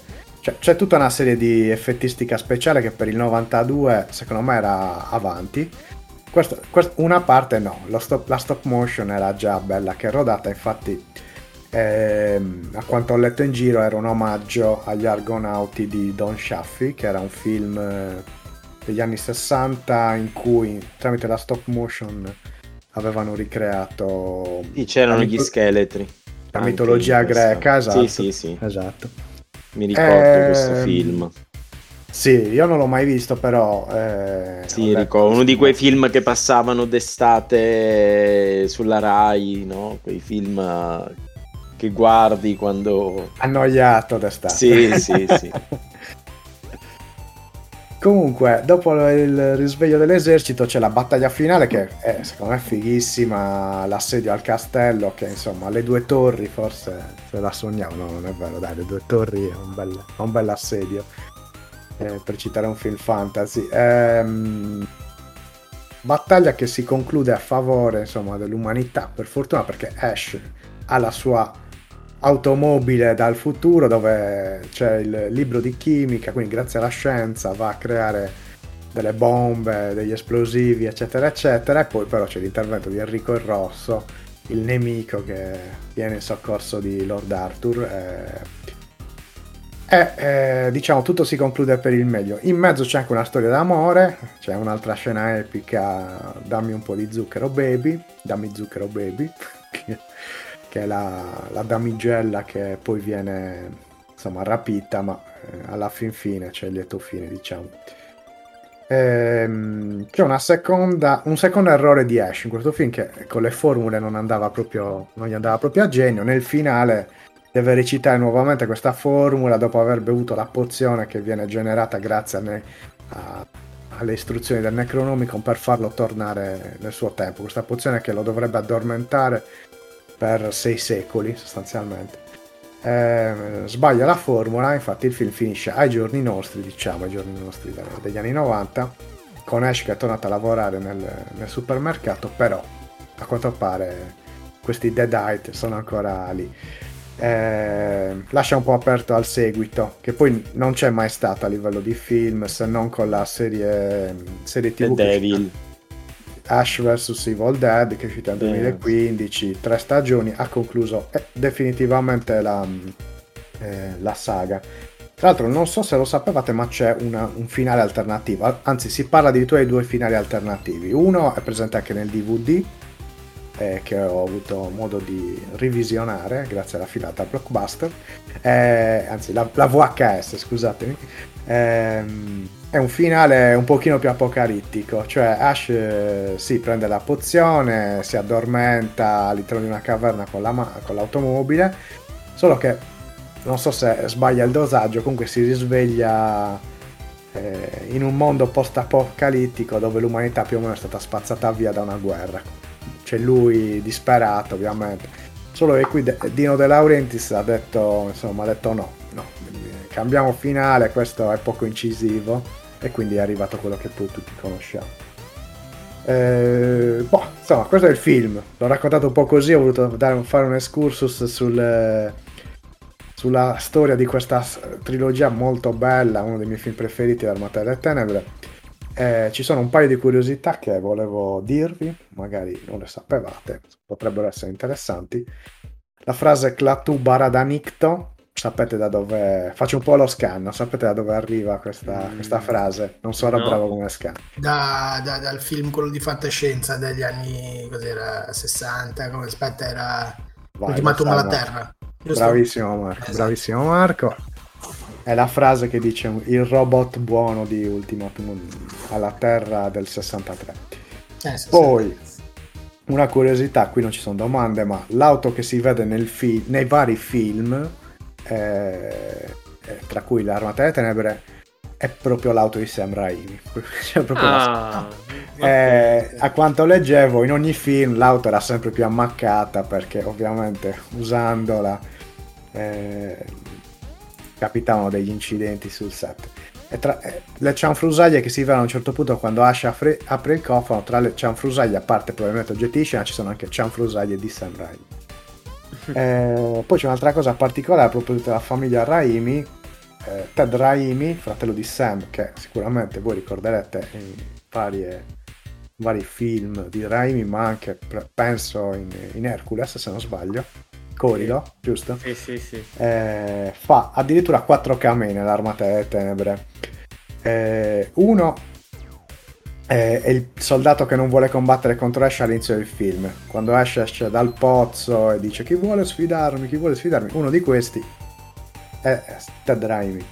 Poi abbiamo un altro soldato che si schiera dalla parte di Ash e dice puoi contare sul mio acciaio quando sostanzialmente si devono preparare alla battaglia finale.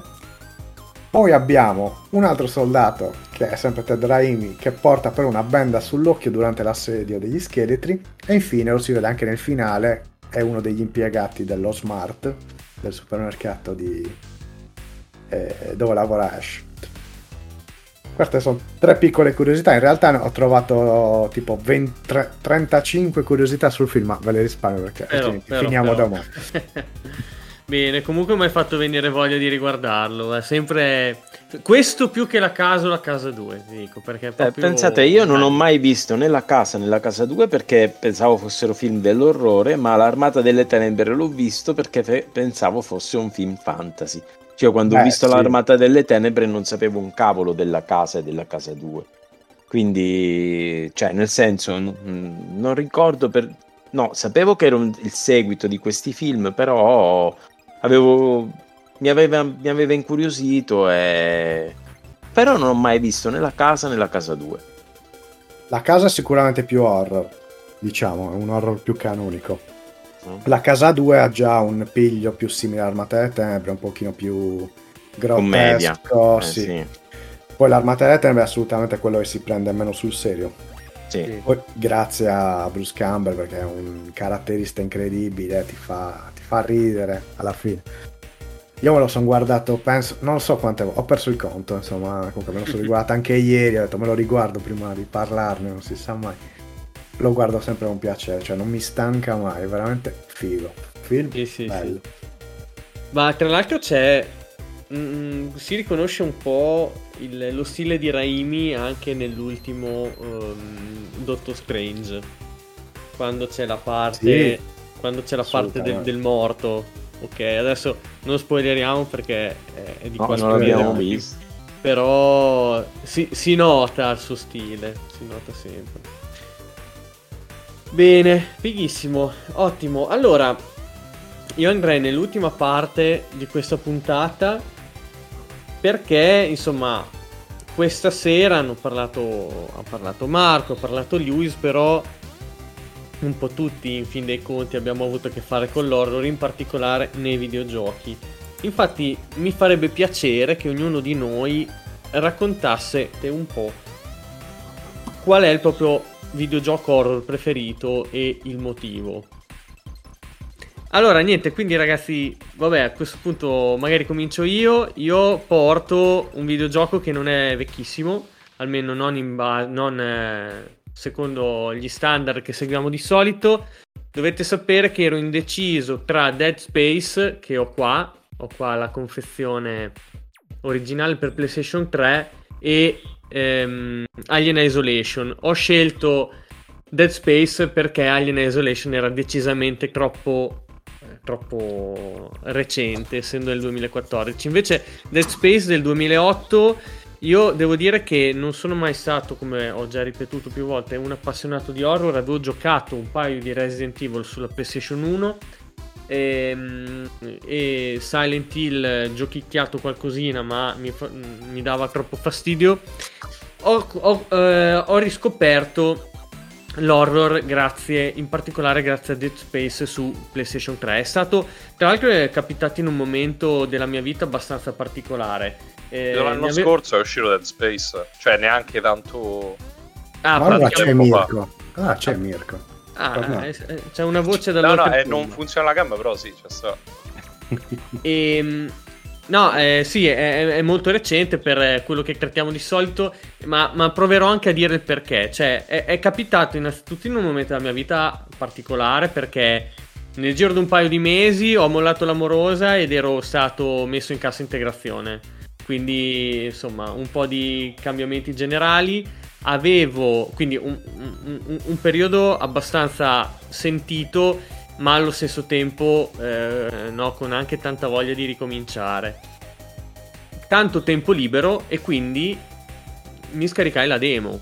Era all'inizio, avevo appena preso PlayStation 3, era un po' all'inizio del PlayStation Store.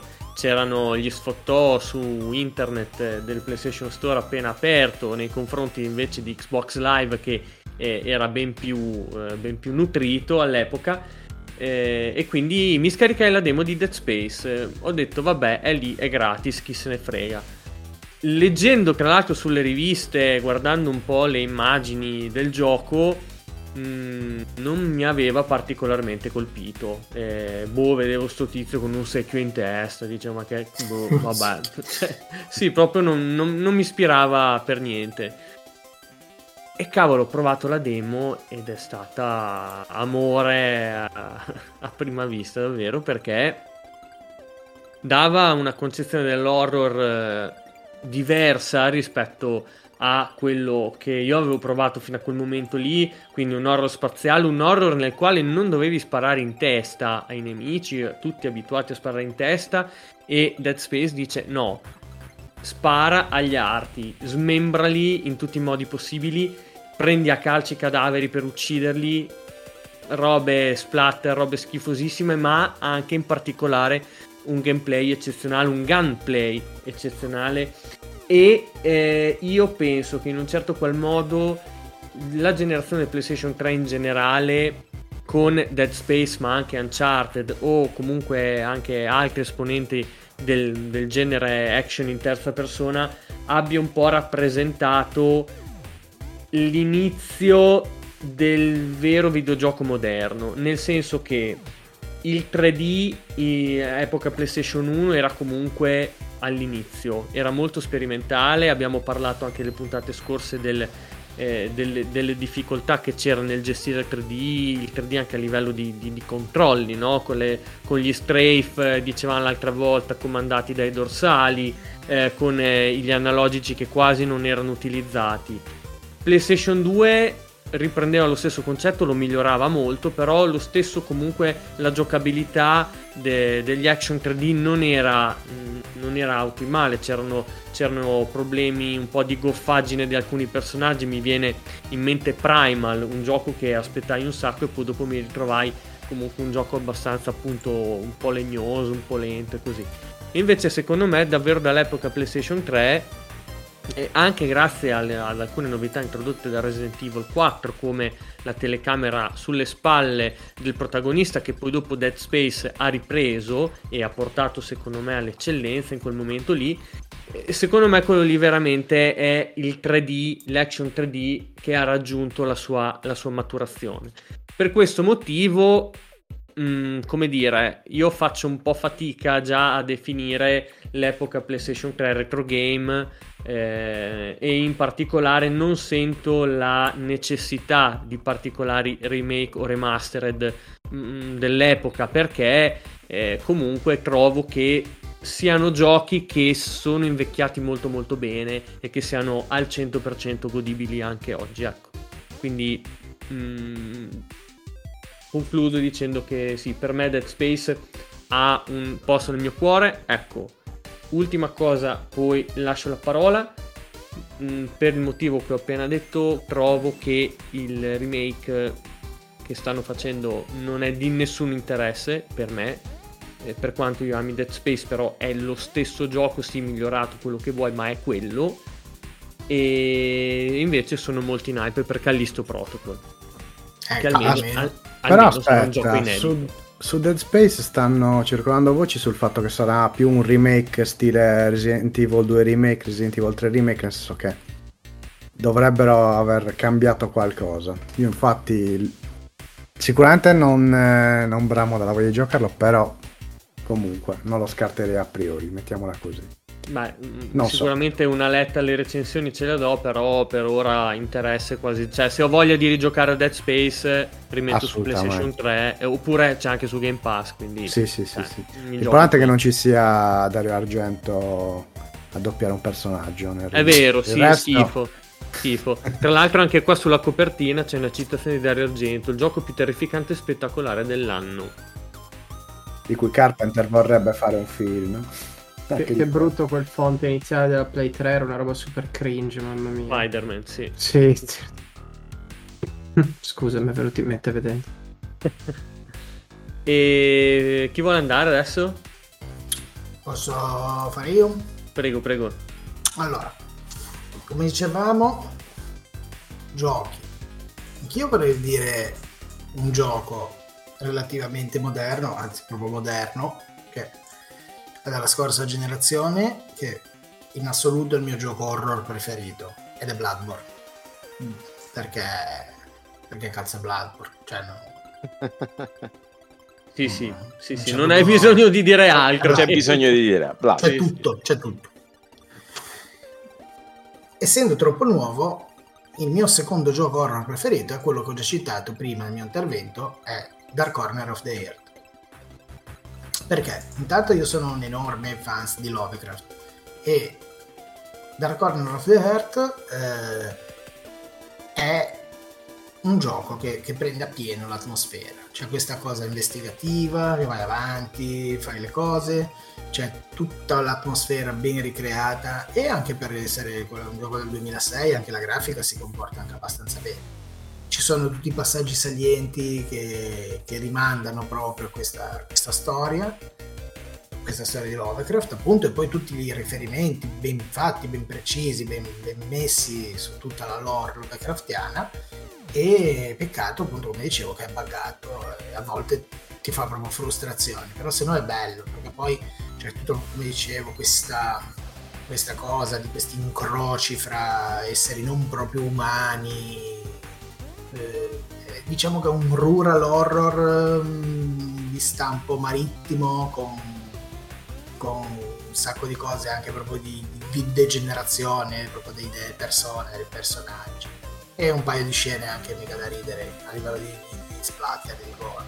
Quindi diciamo dei giochi vecchi il gioco horror che, che gioco con più con più piacere appunto Call of Tulu Dark Corner of the Earth. Perché? Ma io non devo neanche dirlo perché chi è un fan di Lovecraft lo conosce questo gioco perché è stato proprio forse il primo gioco veramente Lovecraftiano che, che, che realizzato proprio bene bene bene bene. Tolto appunto come dicevamo eh, allora in The Dark però era ancora troppo grezzo nella realizzazione visiva. Invece lì andiamo proprio sul sull'impatto visivo anche quando c'è la scena che esce dal mare Dagon, ciao proprio. Dagon è una divinità marina blasfema, perciò potete immaginare. È realizzato proprio bene, quindi per me è Dark Corner. Bello, anzi, poi mi ci farò una run. Ma io... Io cambio genere, nel senso che più che eh, horror, il mio gioco preferito è Spooky. E dato che siamo nella Spooky Season, il mio gioco preferito credo che sia il gioco Spooky per antonomasia che è Medieval. Che è bello. Probabilmente è, è ovviamente epoca prima PlayStation, c'è stato eh, ha fatto 20 anni nel 2018, credo, nel 2019 è uscito il remake per PS4, ma per la prima PlayStation è stato uno dei giochi, uno dei, una delle, delle killer application, cioè se mettiamo in quel periodo lì le killer application per PlayStation erano Crash Bandicoot, Resident Evil, eh, eh, Gran Turismo e sicuramente Medieval. Chi non ha avuto, chi ha avuto la prima PlayStation ha giocato sicuramente a Medieval. Cosa c'era di bello in Medieval? C'era di bello quello che gli sviluppatori di eh, mille, come si chiamavano? Di, di, di Guerra Cambridge, ma prima si chiamavano Millennium, Millennium Studio, eh, volevano fare, cioè unire un po' le atmosfere di Ghost and Goblins, però creando eh, un personaggio iconico eh, alla, sperimentando il, il 3D che allora, come dicevamo poco fa, era una sperimentazione, quindi, quindi riprendendo un po' gli stilemi di eh, di, di, Super Mario 64 e Legend of Zelda, no? Eh, ri, ri, ritornare, tor- usare questi stilemi, diciamo, questi, questi, il, il 3D e fare un gioco a tema spooky, a tema, a tema horror, quindi con zucche, eh, cimiteri, zombie eh, simpatici, non, non ovviamente horror, un horror per bambini. Eh, il personaggio era super iconico, era simpaticissimo, o è ancora simpaticissimo se lo volete rigiocare. E, ehm, Sir Daniel Fortescue, Sir Daniel Fortescue era lo sfigato di turno, cioè eh, uno che eh, viene descritto come un grande eroe, eh, che aveva sconfitto l'amata delle tenebre de, di, del mago Zarok, ma in realtà eh, questa è una finzione tramandata nelle favole. Eh, in realtà eh, Sir Daniel Fortescue muore al primo assalto perché una freccia lanciata a caso va a finire in un occhio, quindi muore così. Però viene descritto come il grande eroe. Eh, il gioco inizia quando eh, praticamente Zarok ritorna perché non è stato ucciso, ritorna per ri, ehm, riconquistare il reame di, di, di Galomir. Eh, lancia l'incantesimo che fa risuscitare i morti e che eh, ruba le anime ai, agli esseri umani, eh, in questa risuscitata generale, diciamo, risuscita anche Sir Daniel Fortescue, che però ehm, invece di diventare uno zombie alle, o uno scheletro alle dipendenze di di, di Zarok eh, ricorda quello che gli è successo e gli viene data la possibilità di riscattarsi. Ecco, il, ehm, eh, ovviamente gli manca un occhio perché l'occhio è stato ucciso, è stato, come dire, eh, eh, colpito dalla freccia eh, ed è questo scheletro un po' dinoccolato con eh, una dentatura eh, che non gli consente nemmeno di parlare infatti il, il, il, gioco allora già era doppiato in italiano un doppiaggio ovviamente che lascia desiderare è un, gioco, un doppiaggio proprio da, da, serie B ma allora eh, Però, era scusa Salvo se posso permettermi aveva sì. grandi doppiatori perché sì, sì, grandi doppiatori secondo, perché sì, uno sì, degli gra- antagonisti è Claudio Moneta. Sì, sì, sì, nel, i doppiatori erano grandi perché poi doppiarono anche Metal Gear Solid, eh, attenzione. Però eh, in, quel, in quel, quel, doppiaggio lì, se lo risentiamo adesso, è un doppiaggio, è dopp- è un doppiaggio di quegli anni, di, dei giochi di quegli anni. Però allora, ragazzi, ne, ne, negli anni 90 un gioco doppiato in italiano era una, una cosa che a me dava sempre i brividi. E, ehm, cose interessanti, la, l'andatura dinoccolata di Sir Daniel Fortescue, eh, che gli davano quest'aria proprio di essere un, un, un goffo, un goofy, no? eh, il suo modo anche di picchiare con la spada. Eh, lo rendevano per me uno dei personaggi più divertenti e più esilaranti, anche più belli da giocare di quell'epoca, di quell'epoca lì. Eh, nel 2019 è stato fatto un remake per PS4 eh, remake che eh, secondo me è, è, nato sull'onda dei remake eh, di Spyro. Ah ecco mi ero dimenticato Spyro. Di Spyro e di Crash Bandicoot della trilogia eh, soltanto che è un remake che prende, cioè non, non, non, modifica niente della trama originale, ma non modifica niente nemmeno dei, dei difetti e dei problemi tecnici che aveva il gioco già, già all'epoca, quindi la telecamera, il frame rate che non è proprio dei migliori, eh, l'ho rigiocato in questi, in questi, giorni, lo sto rigiocando e effettivamente è un, po', è un po' scattoso il gioco, lo sto giocando con la PlayStation 5, l'ho scaricato perché è su PS Plus, però ragazzi a me batte il cuore quando, quando metto in mano il joypad e e, e gioco a Medieval perché mi ricorda eh, ricorda un po' la mia, la mia, prima giovinezza perché nel 98 avevo 18 anni eh, attenzione ero già grandicello allora però lo giocai allora ovviamente con una play che aveva il trucco come tutti, come tutti credo sì. la playstation truccata e mi divertì tantissimo eh, okay. mh, in, in, in, in, Europa uscì nel 98, in Giappone nel 99. Piccola curiosità, in Giappone vengono, vengono per il, il videogioco giapponese cambia perché vengono portate delle modifiche per adattarsi al mercato giapponese. Per esempio, se Daniel Fortescue che ha le fattezze di uno scheletro, di un teschio simpatico, eh, in Giappone gli viene messo un elmo perché se no sarebbe stato scambiato per un demone. Sapete che i demoni giapponesi spesso hanno le fattezze di, di, di, di teschi, insomma, hanno questa fattezza qui.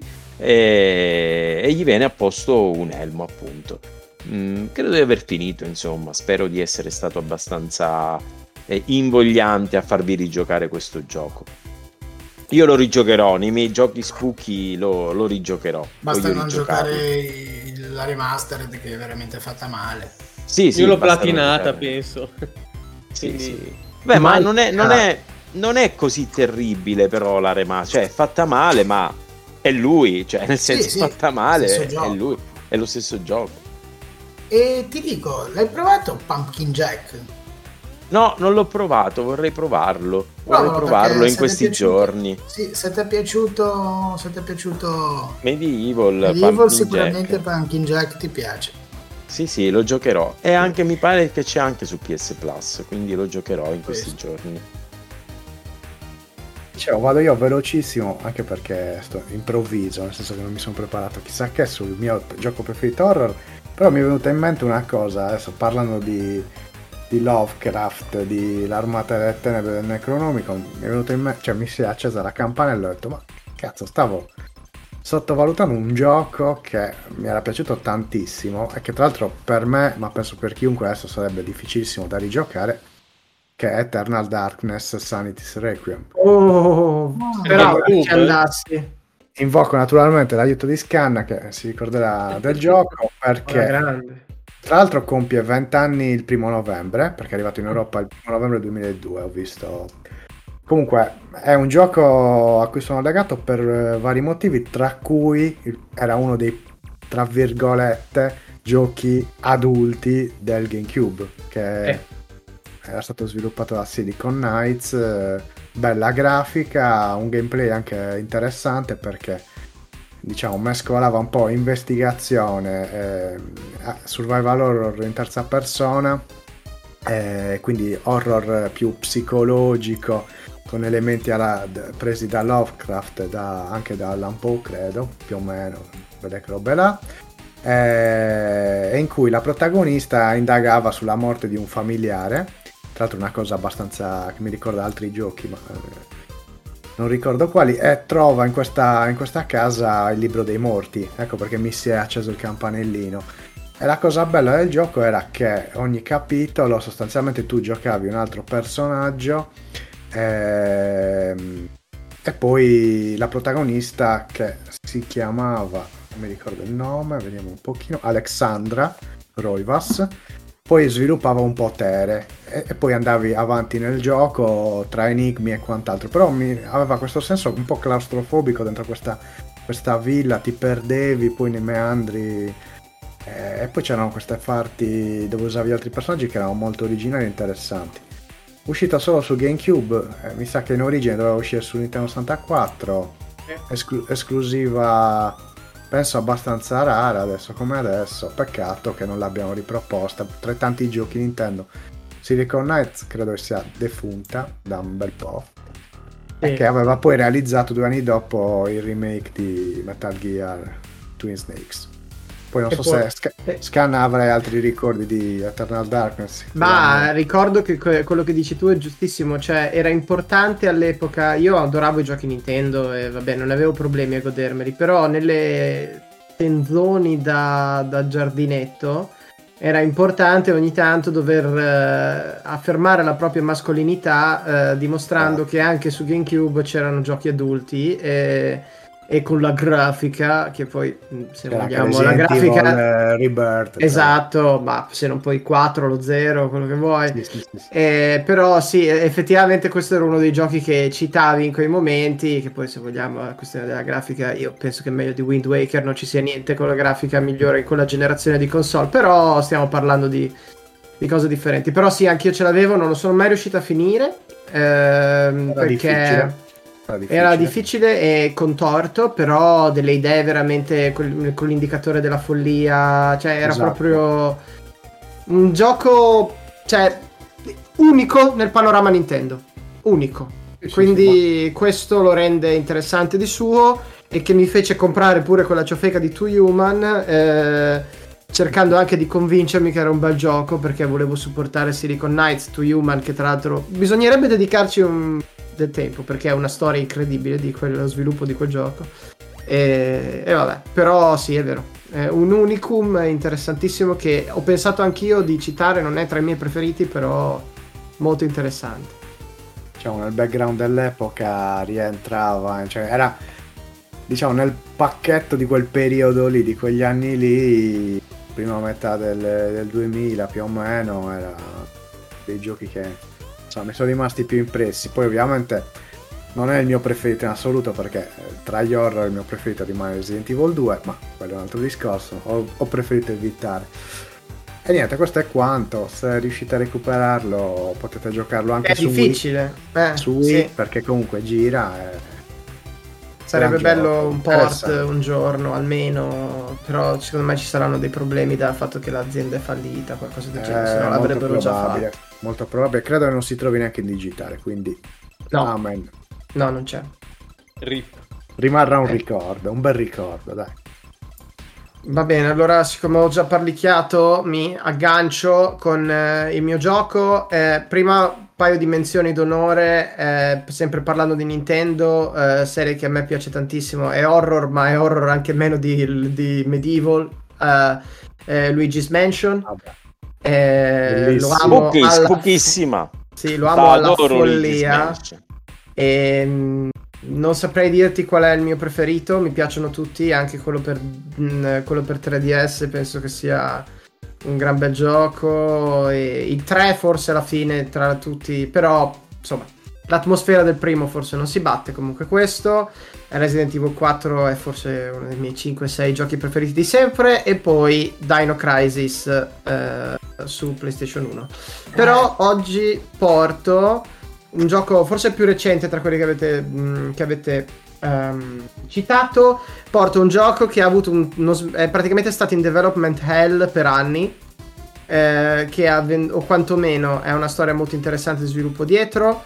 Ehm, È, gioco, è stato il gioco che mi ha convinto a comprare Xbox 360 e è stato il, il gio- un gioco che ha venduto relativamente poco e che ha avuto probabilmente la data d'uscita più sfigata nella storia recente perché è uscito lo stesso giorno di Red Dead Redemption eh, 1 e stiamo parlando del 2010 e stiamo parlando di un gioco sviluppato in Finlandia e da uno dei miei studi preferiti e stiamo parlando di Alan Wake Ah, cazzo. Porca miseria. Alan Wake. Eh, Alan Wake eh, è un gioco che poi ha, ha avuto un, ehm, come dicevo, uno sviluppo veramente, eh, veramente travagliato e vi consiglio di informarvi eh, perché eh, il gioco che mi fu promesso e che venne presentato mi sembra addirittura nel 2005 prima di uscire nel 2010 e che mi convinse a comprare Xbox fu- è stato completamente diverso dal gioco che poi era completamente diverso dal gioco che poi è arrivato nei negozi eh, come esclusiva Xbox all'epoca, poi è stato portato da altre parti recentemente. Eh, all'inizio l'idea di, di Remedy e di Sam Lake eh, era di eh, realizzare un gioco eh, open world eh, con molti elementi procedurali anche nella realizzazione degli ambienti e, dei- e degli eventi soprannaturali che avrebbero accompagnato eh, il- il giocatore. E se vedete quella tech demo che venne presentata a un E3 eh, di quegli anni, è una roba pazzesca che non sapremo mai come sarebbe finita. Però negli anni, fate conto, era come dire GTA Twin Peaks. Questa era l'idea di- originale di Alan Wake. Poi li- l'ispirazione di Twin Peaks è rimasta ed è fortissima nel gioco. Però nel tempo si sono accorti gli sviluppatori che per raccontare una delle loro storie, eh, storie sempre sviluppatori di Max Payne, tra tante altre cose, de- delle, delle loro storie così importanti, la struttura non lineare da open world all'epoca ancora era difficile da ricondurre a una, a una trama importante. Adesso non ne abbiamo problemi. Sto giocando Horizon Forbidden West, ha una storia par- cioè, particolarmente complessa e non c'è problema se è un open world. Però diciamo che fecero un po' il passo più lungo della gamba e dovettero ridurre il gioco a macro aree, anche micro in certi casi. Il gioco alla fine risulta abbastanza lineare. Ehm, e soprattutto quindi quest'idea non la vedremo mai. Quello che è rimasto è stata l'idea di base, questo, ehm, eh, questo- la storia di questo scrittore e i riferimenti. Perché è stato il gioco più atteso della vita per me e forse gioco, uno dei miei giochi preferiti e forse il mio gioco horror preferito perché io praticamente vivo della bibliografia di Stephen King, eh, ho letto praticamente anche i suoi appunti sul cesso e mm, quindi questo gioco è un omaggio gigantesco a Stephen King, in più e più volte è stato anche direttamente citato in più parti del gioco, addirittura quando uscì Alan Wake eh, gli sviluppatori mandarono delle copie di, eh, di Alan Wake a Stephen King a casa sua per permettergli di giocarlo, però lui non c'aveva l'Xbox, quindi non riuscì a, a farlo all'epoca. E Manco quindi- lui ce l'aveva. Manco Ce l'aveva lui. Nessuno, non ce l'aveva. Beh, dai, era l'Xbox 360, quindi in America Sì, ce l'avevano no, in dai, tanti. era bella eh. diffusa. Era Eh, Stephen, anzi, è la era- più diffusa.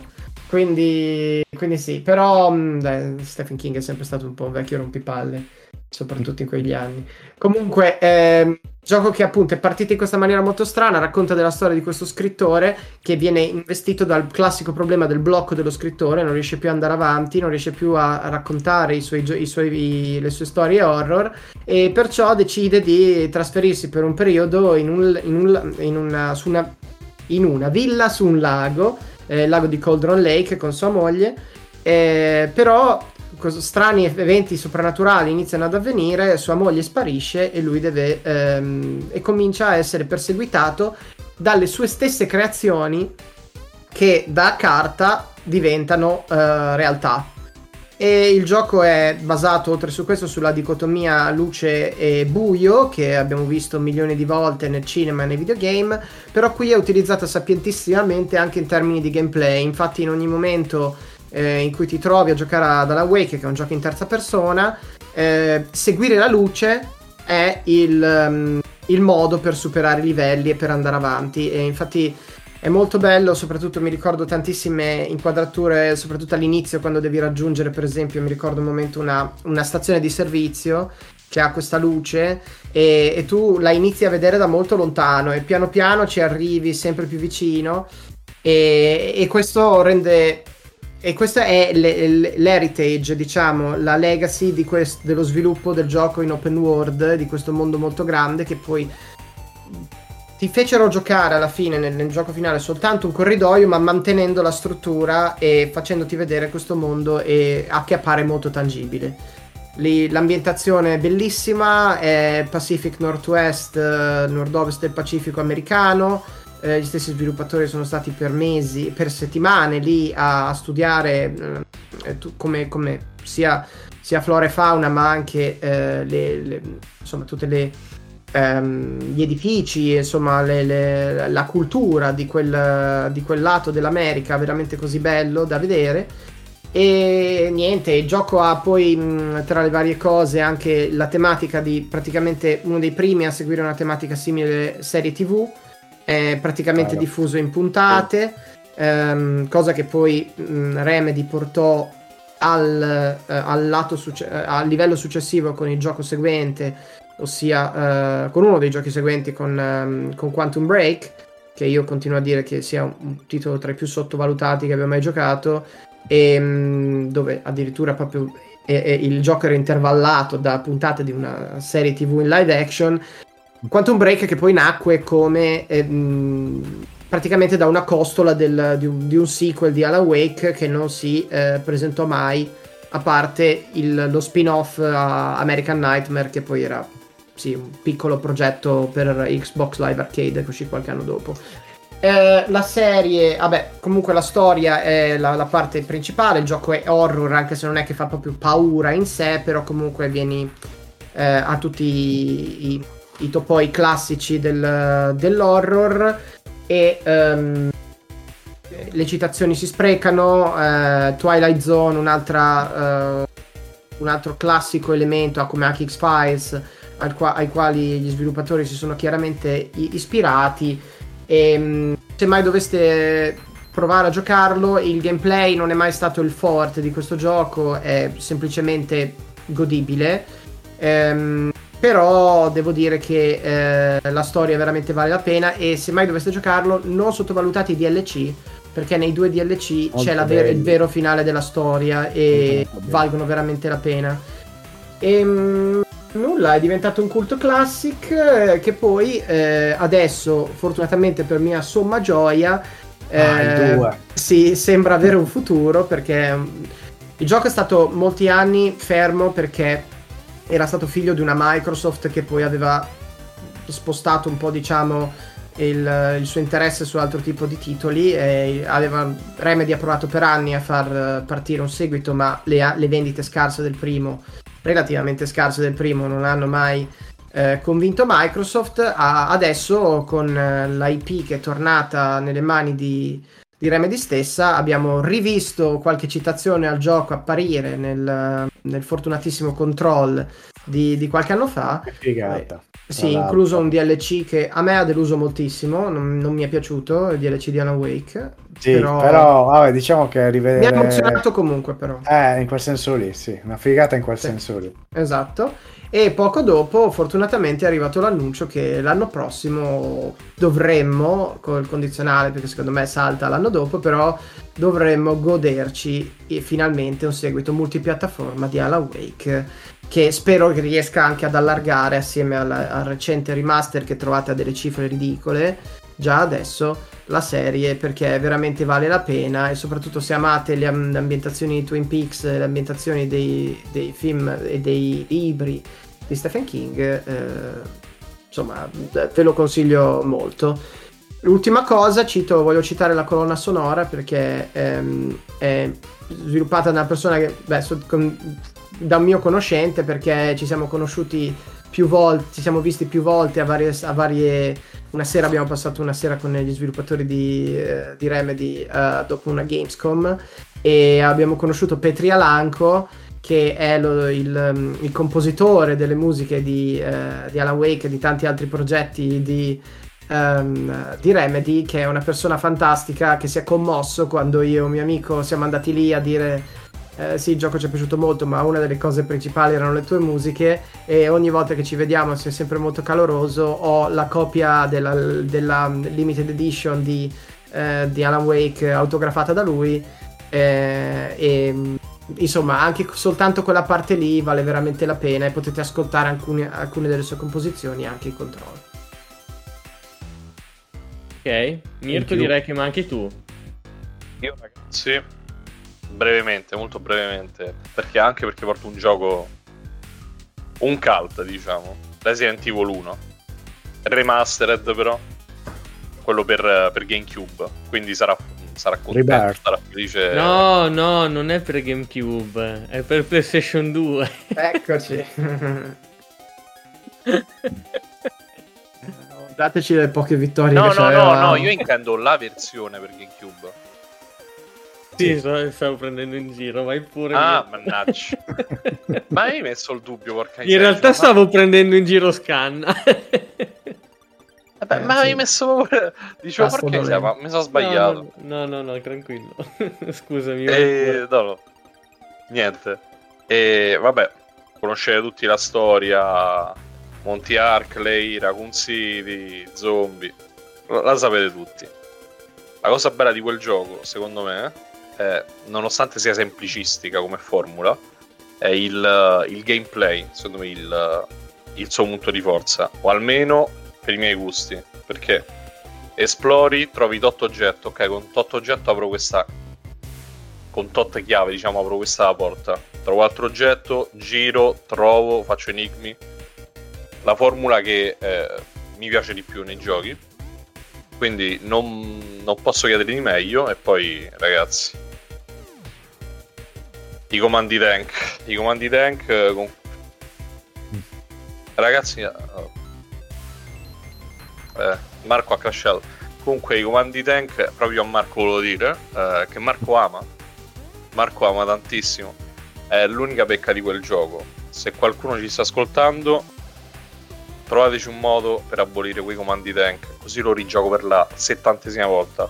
Altra run e me lo gioco ancora più volentieri. La remastered per PS4 lo puoi giocare benissimo con il senza comandi tank Esatto, con l'analogico. esattamente, sì. Qual è Eh, la remastered per PS4? Cioè, intendi Eh. il porting della Rebirth? Sì, sì, Sì, sì. sì, sì. sì. Il porting della PS4, c'è anche lo zero. Ah no, comunque volevo dirvi una cosa su Resident Evil che mi è venuta in mente al volissimo a proposito di comandi tank. C'è un video magari lo possiamo mettere anche in didascalia della puntata, ve lo cerco perché è bellissimo. Ci sono gli attori del primo Resident Evil, quindi Barry e Chris, eh, forse l'avevo anche messo in qualche gruppo WhatsApp. Eh, e Wesker che giocano il primo Resident Evil del, insomma quello originale non Del lo ribarte. 96. e sono scarsissimi cioè, a proposito di Command Tank cioè, non sanno giocare è molto bello davvero ve lo consiglio Bene, bene, lo mettiamo in Sì, ecco. descrizione. È veramente, veramente bello, eh, soprattutto per me la prima metà, perché eh, rigiocato recentemente la versione PC, il problema è che eh, run veloce con Jill, bellissima la prima parte, però non so, sulla Rebirth c'è sempre quel... Non lo so, è, è amaro il finale, perché ok, ti danno 2000 munizioni, danno il lanciarazzi, quello per segnalare la posizione, pari il razzo, il bengala, finisce. Un minuto di silenzio. Eh ragazzi, io, cioè, non non mi Senza vuoi dare parole 18 erbe mediche, i, eh, a parte che faccio così, non mi vedete voi, gli spray quelli medici, munizioni per pompa, per il lanciagranate e poi finisce. Ma che cazzo, che, che boh, che scelta... ah, cioè tu dici arrivi alla fine che hai troppa roba e non la puoi sfruttare in quel No, senso lì il, il corridoio prima, diciamo, della piazzola dove spari il bengala per chiamare l'elicottero, eccetera, eccetera, c'ha ai lati le erbe e le munizioni per fucile a pompa.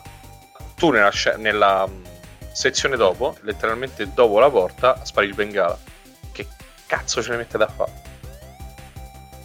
Non so magari volevi tornare Plus. indietro e vendicarti Te lo le porti a casa, dai. Per il è, come fare, Plus. è come fare la doggy bag al ristorante, dai. Ti servono, per il new, ti servono per eh, la- il New Game Plus, no? Per la nuova Eh, partita. ok. È un, è un Ah. punto di vista. Lo Sì, accetto. no, è quello il motivo. Cioè, per la seconda run. Direi che glielo possiamo perdonare. eh. Sì.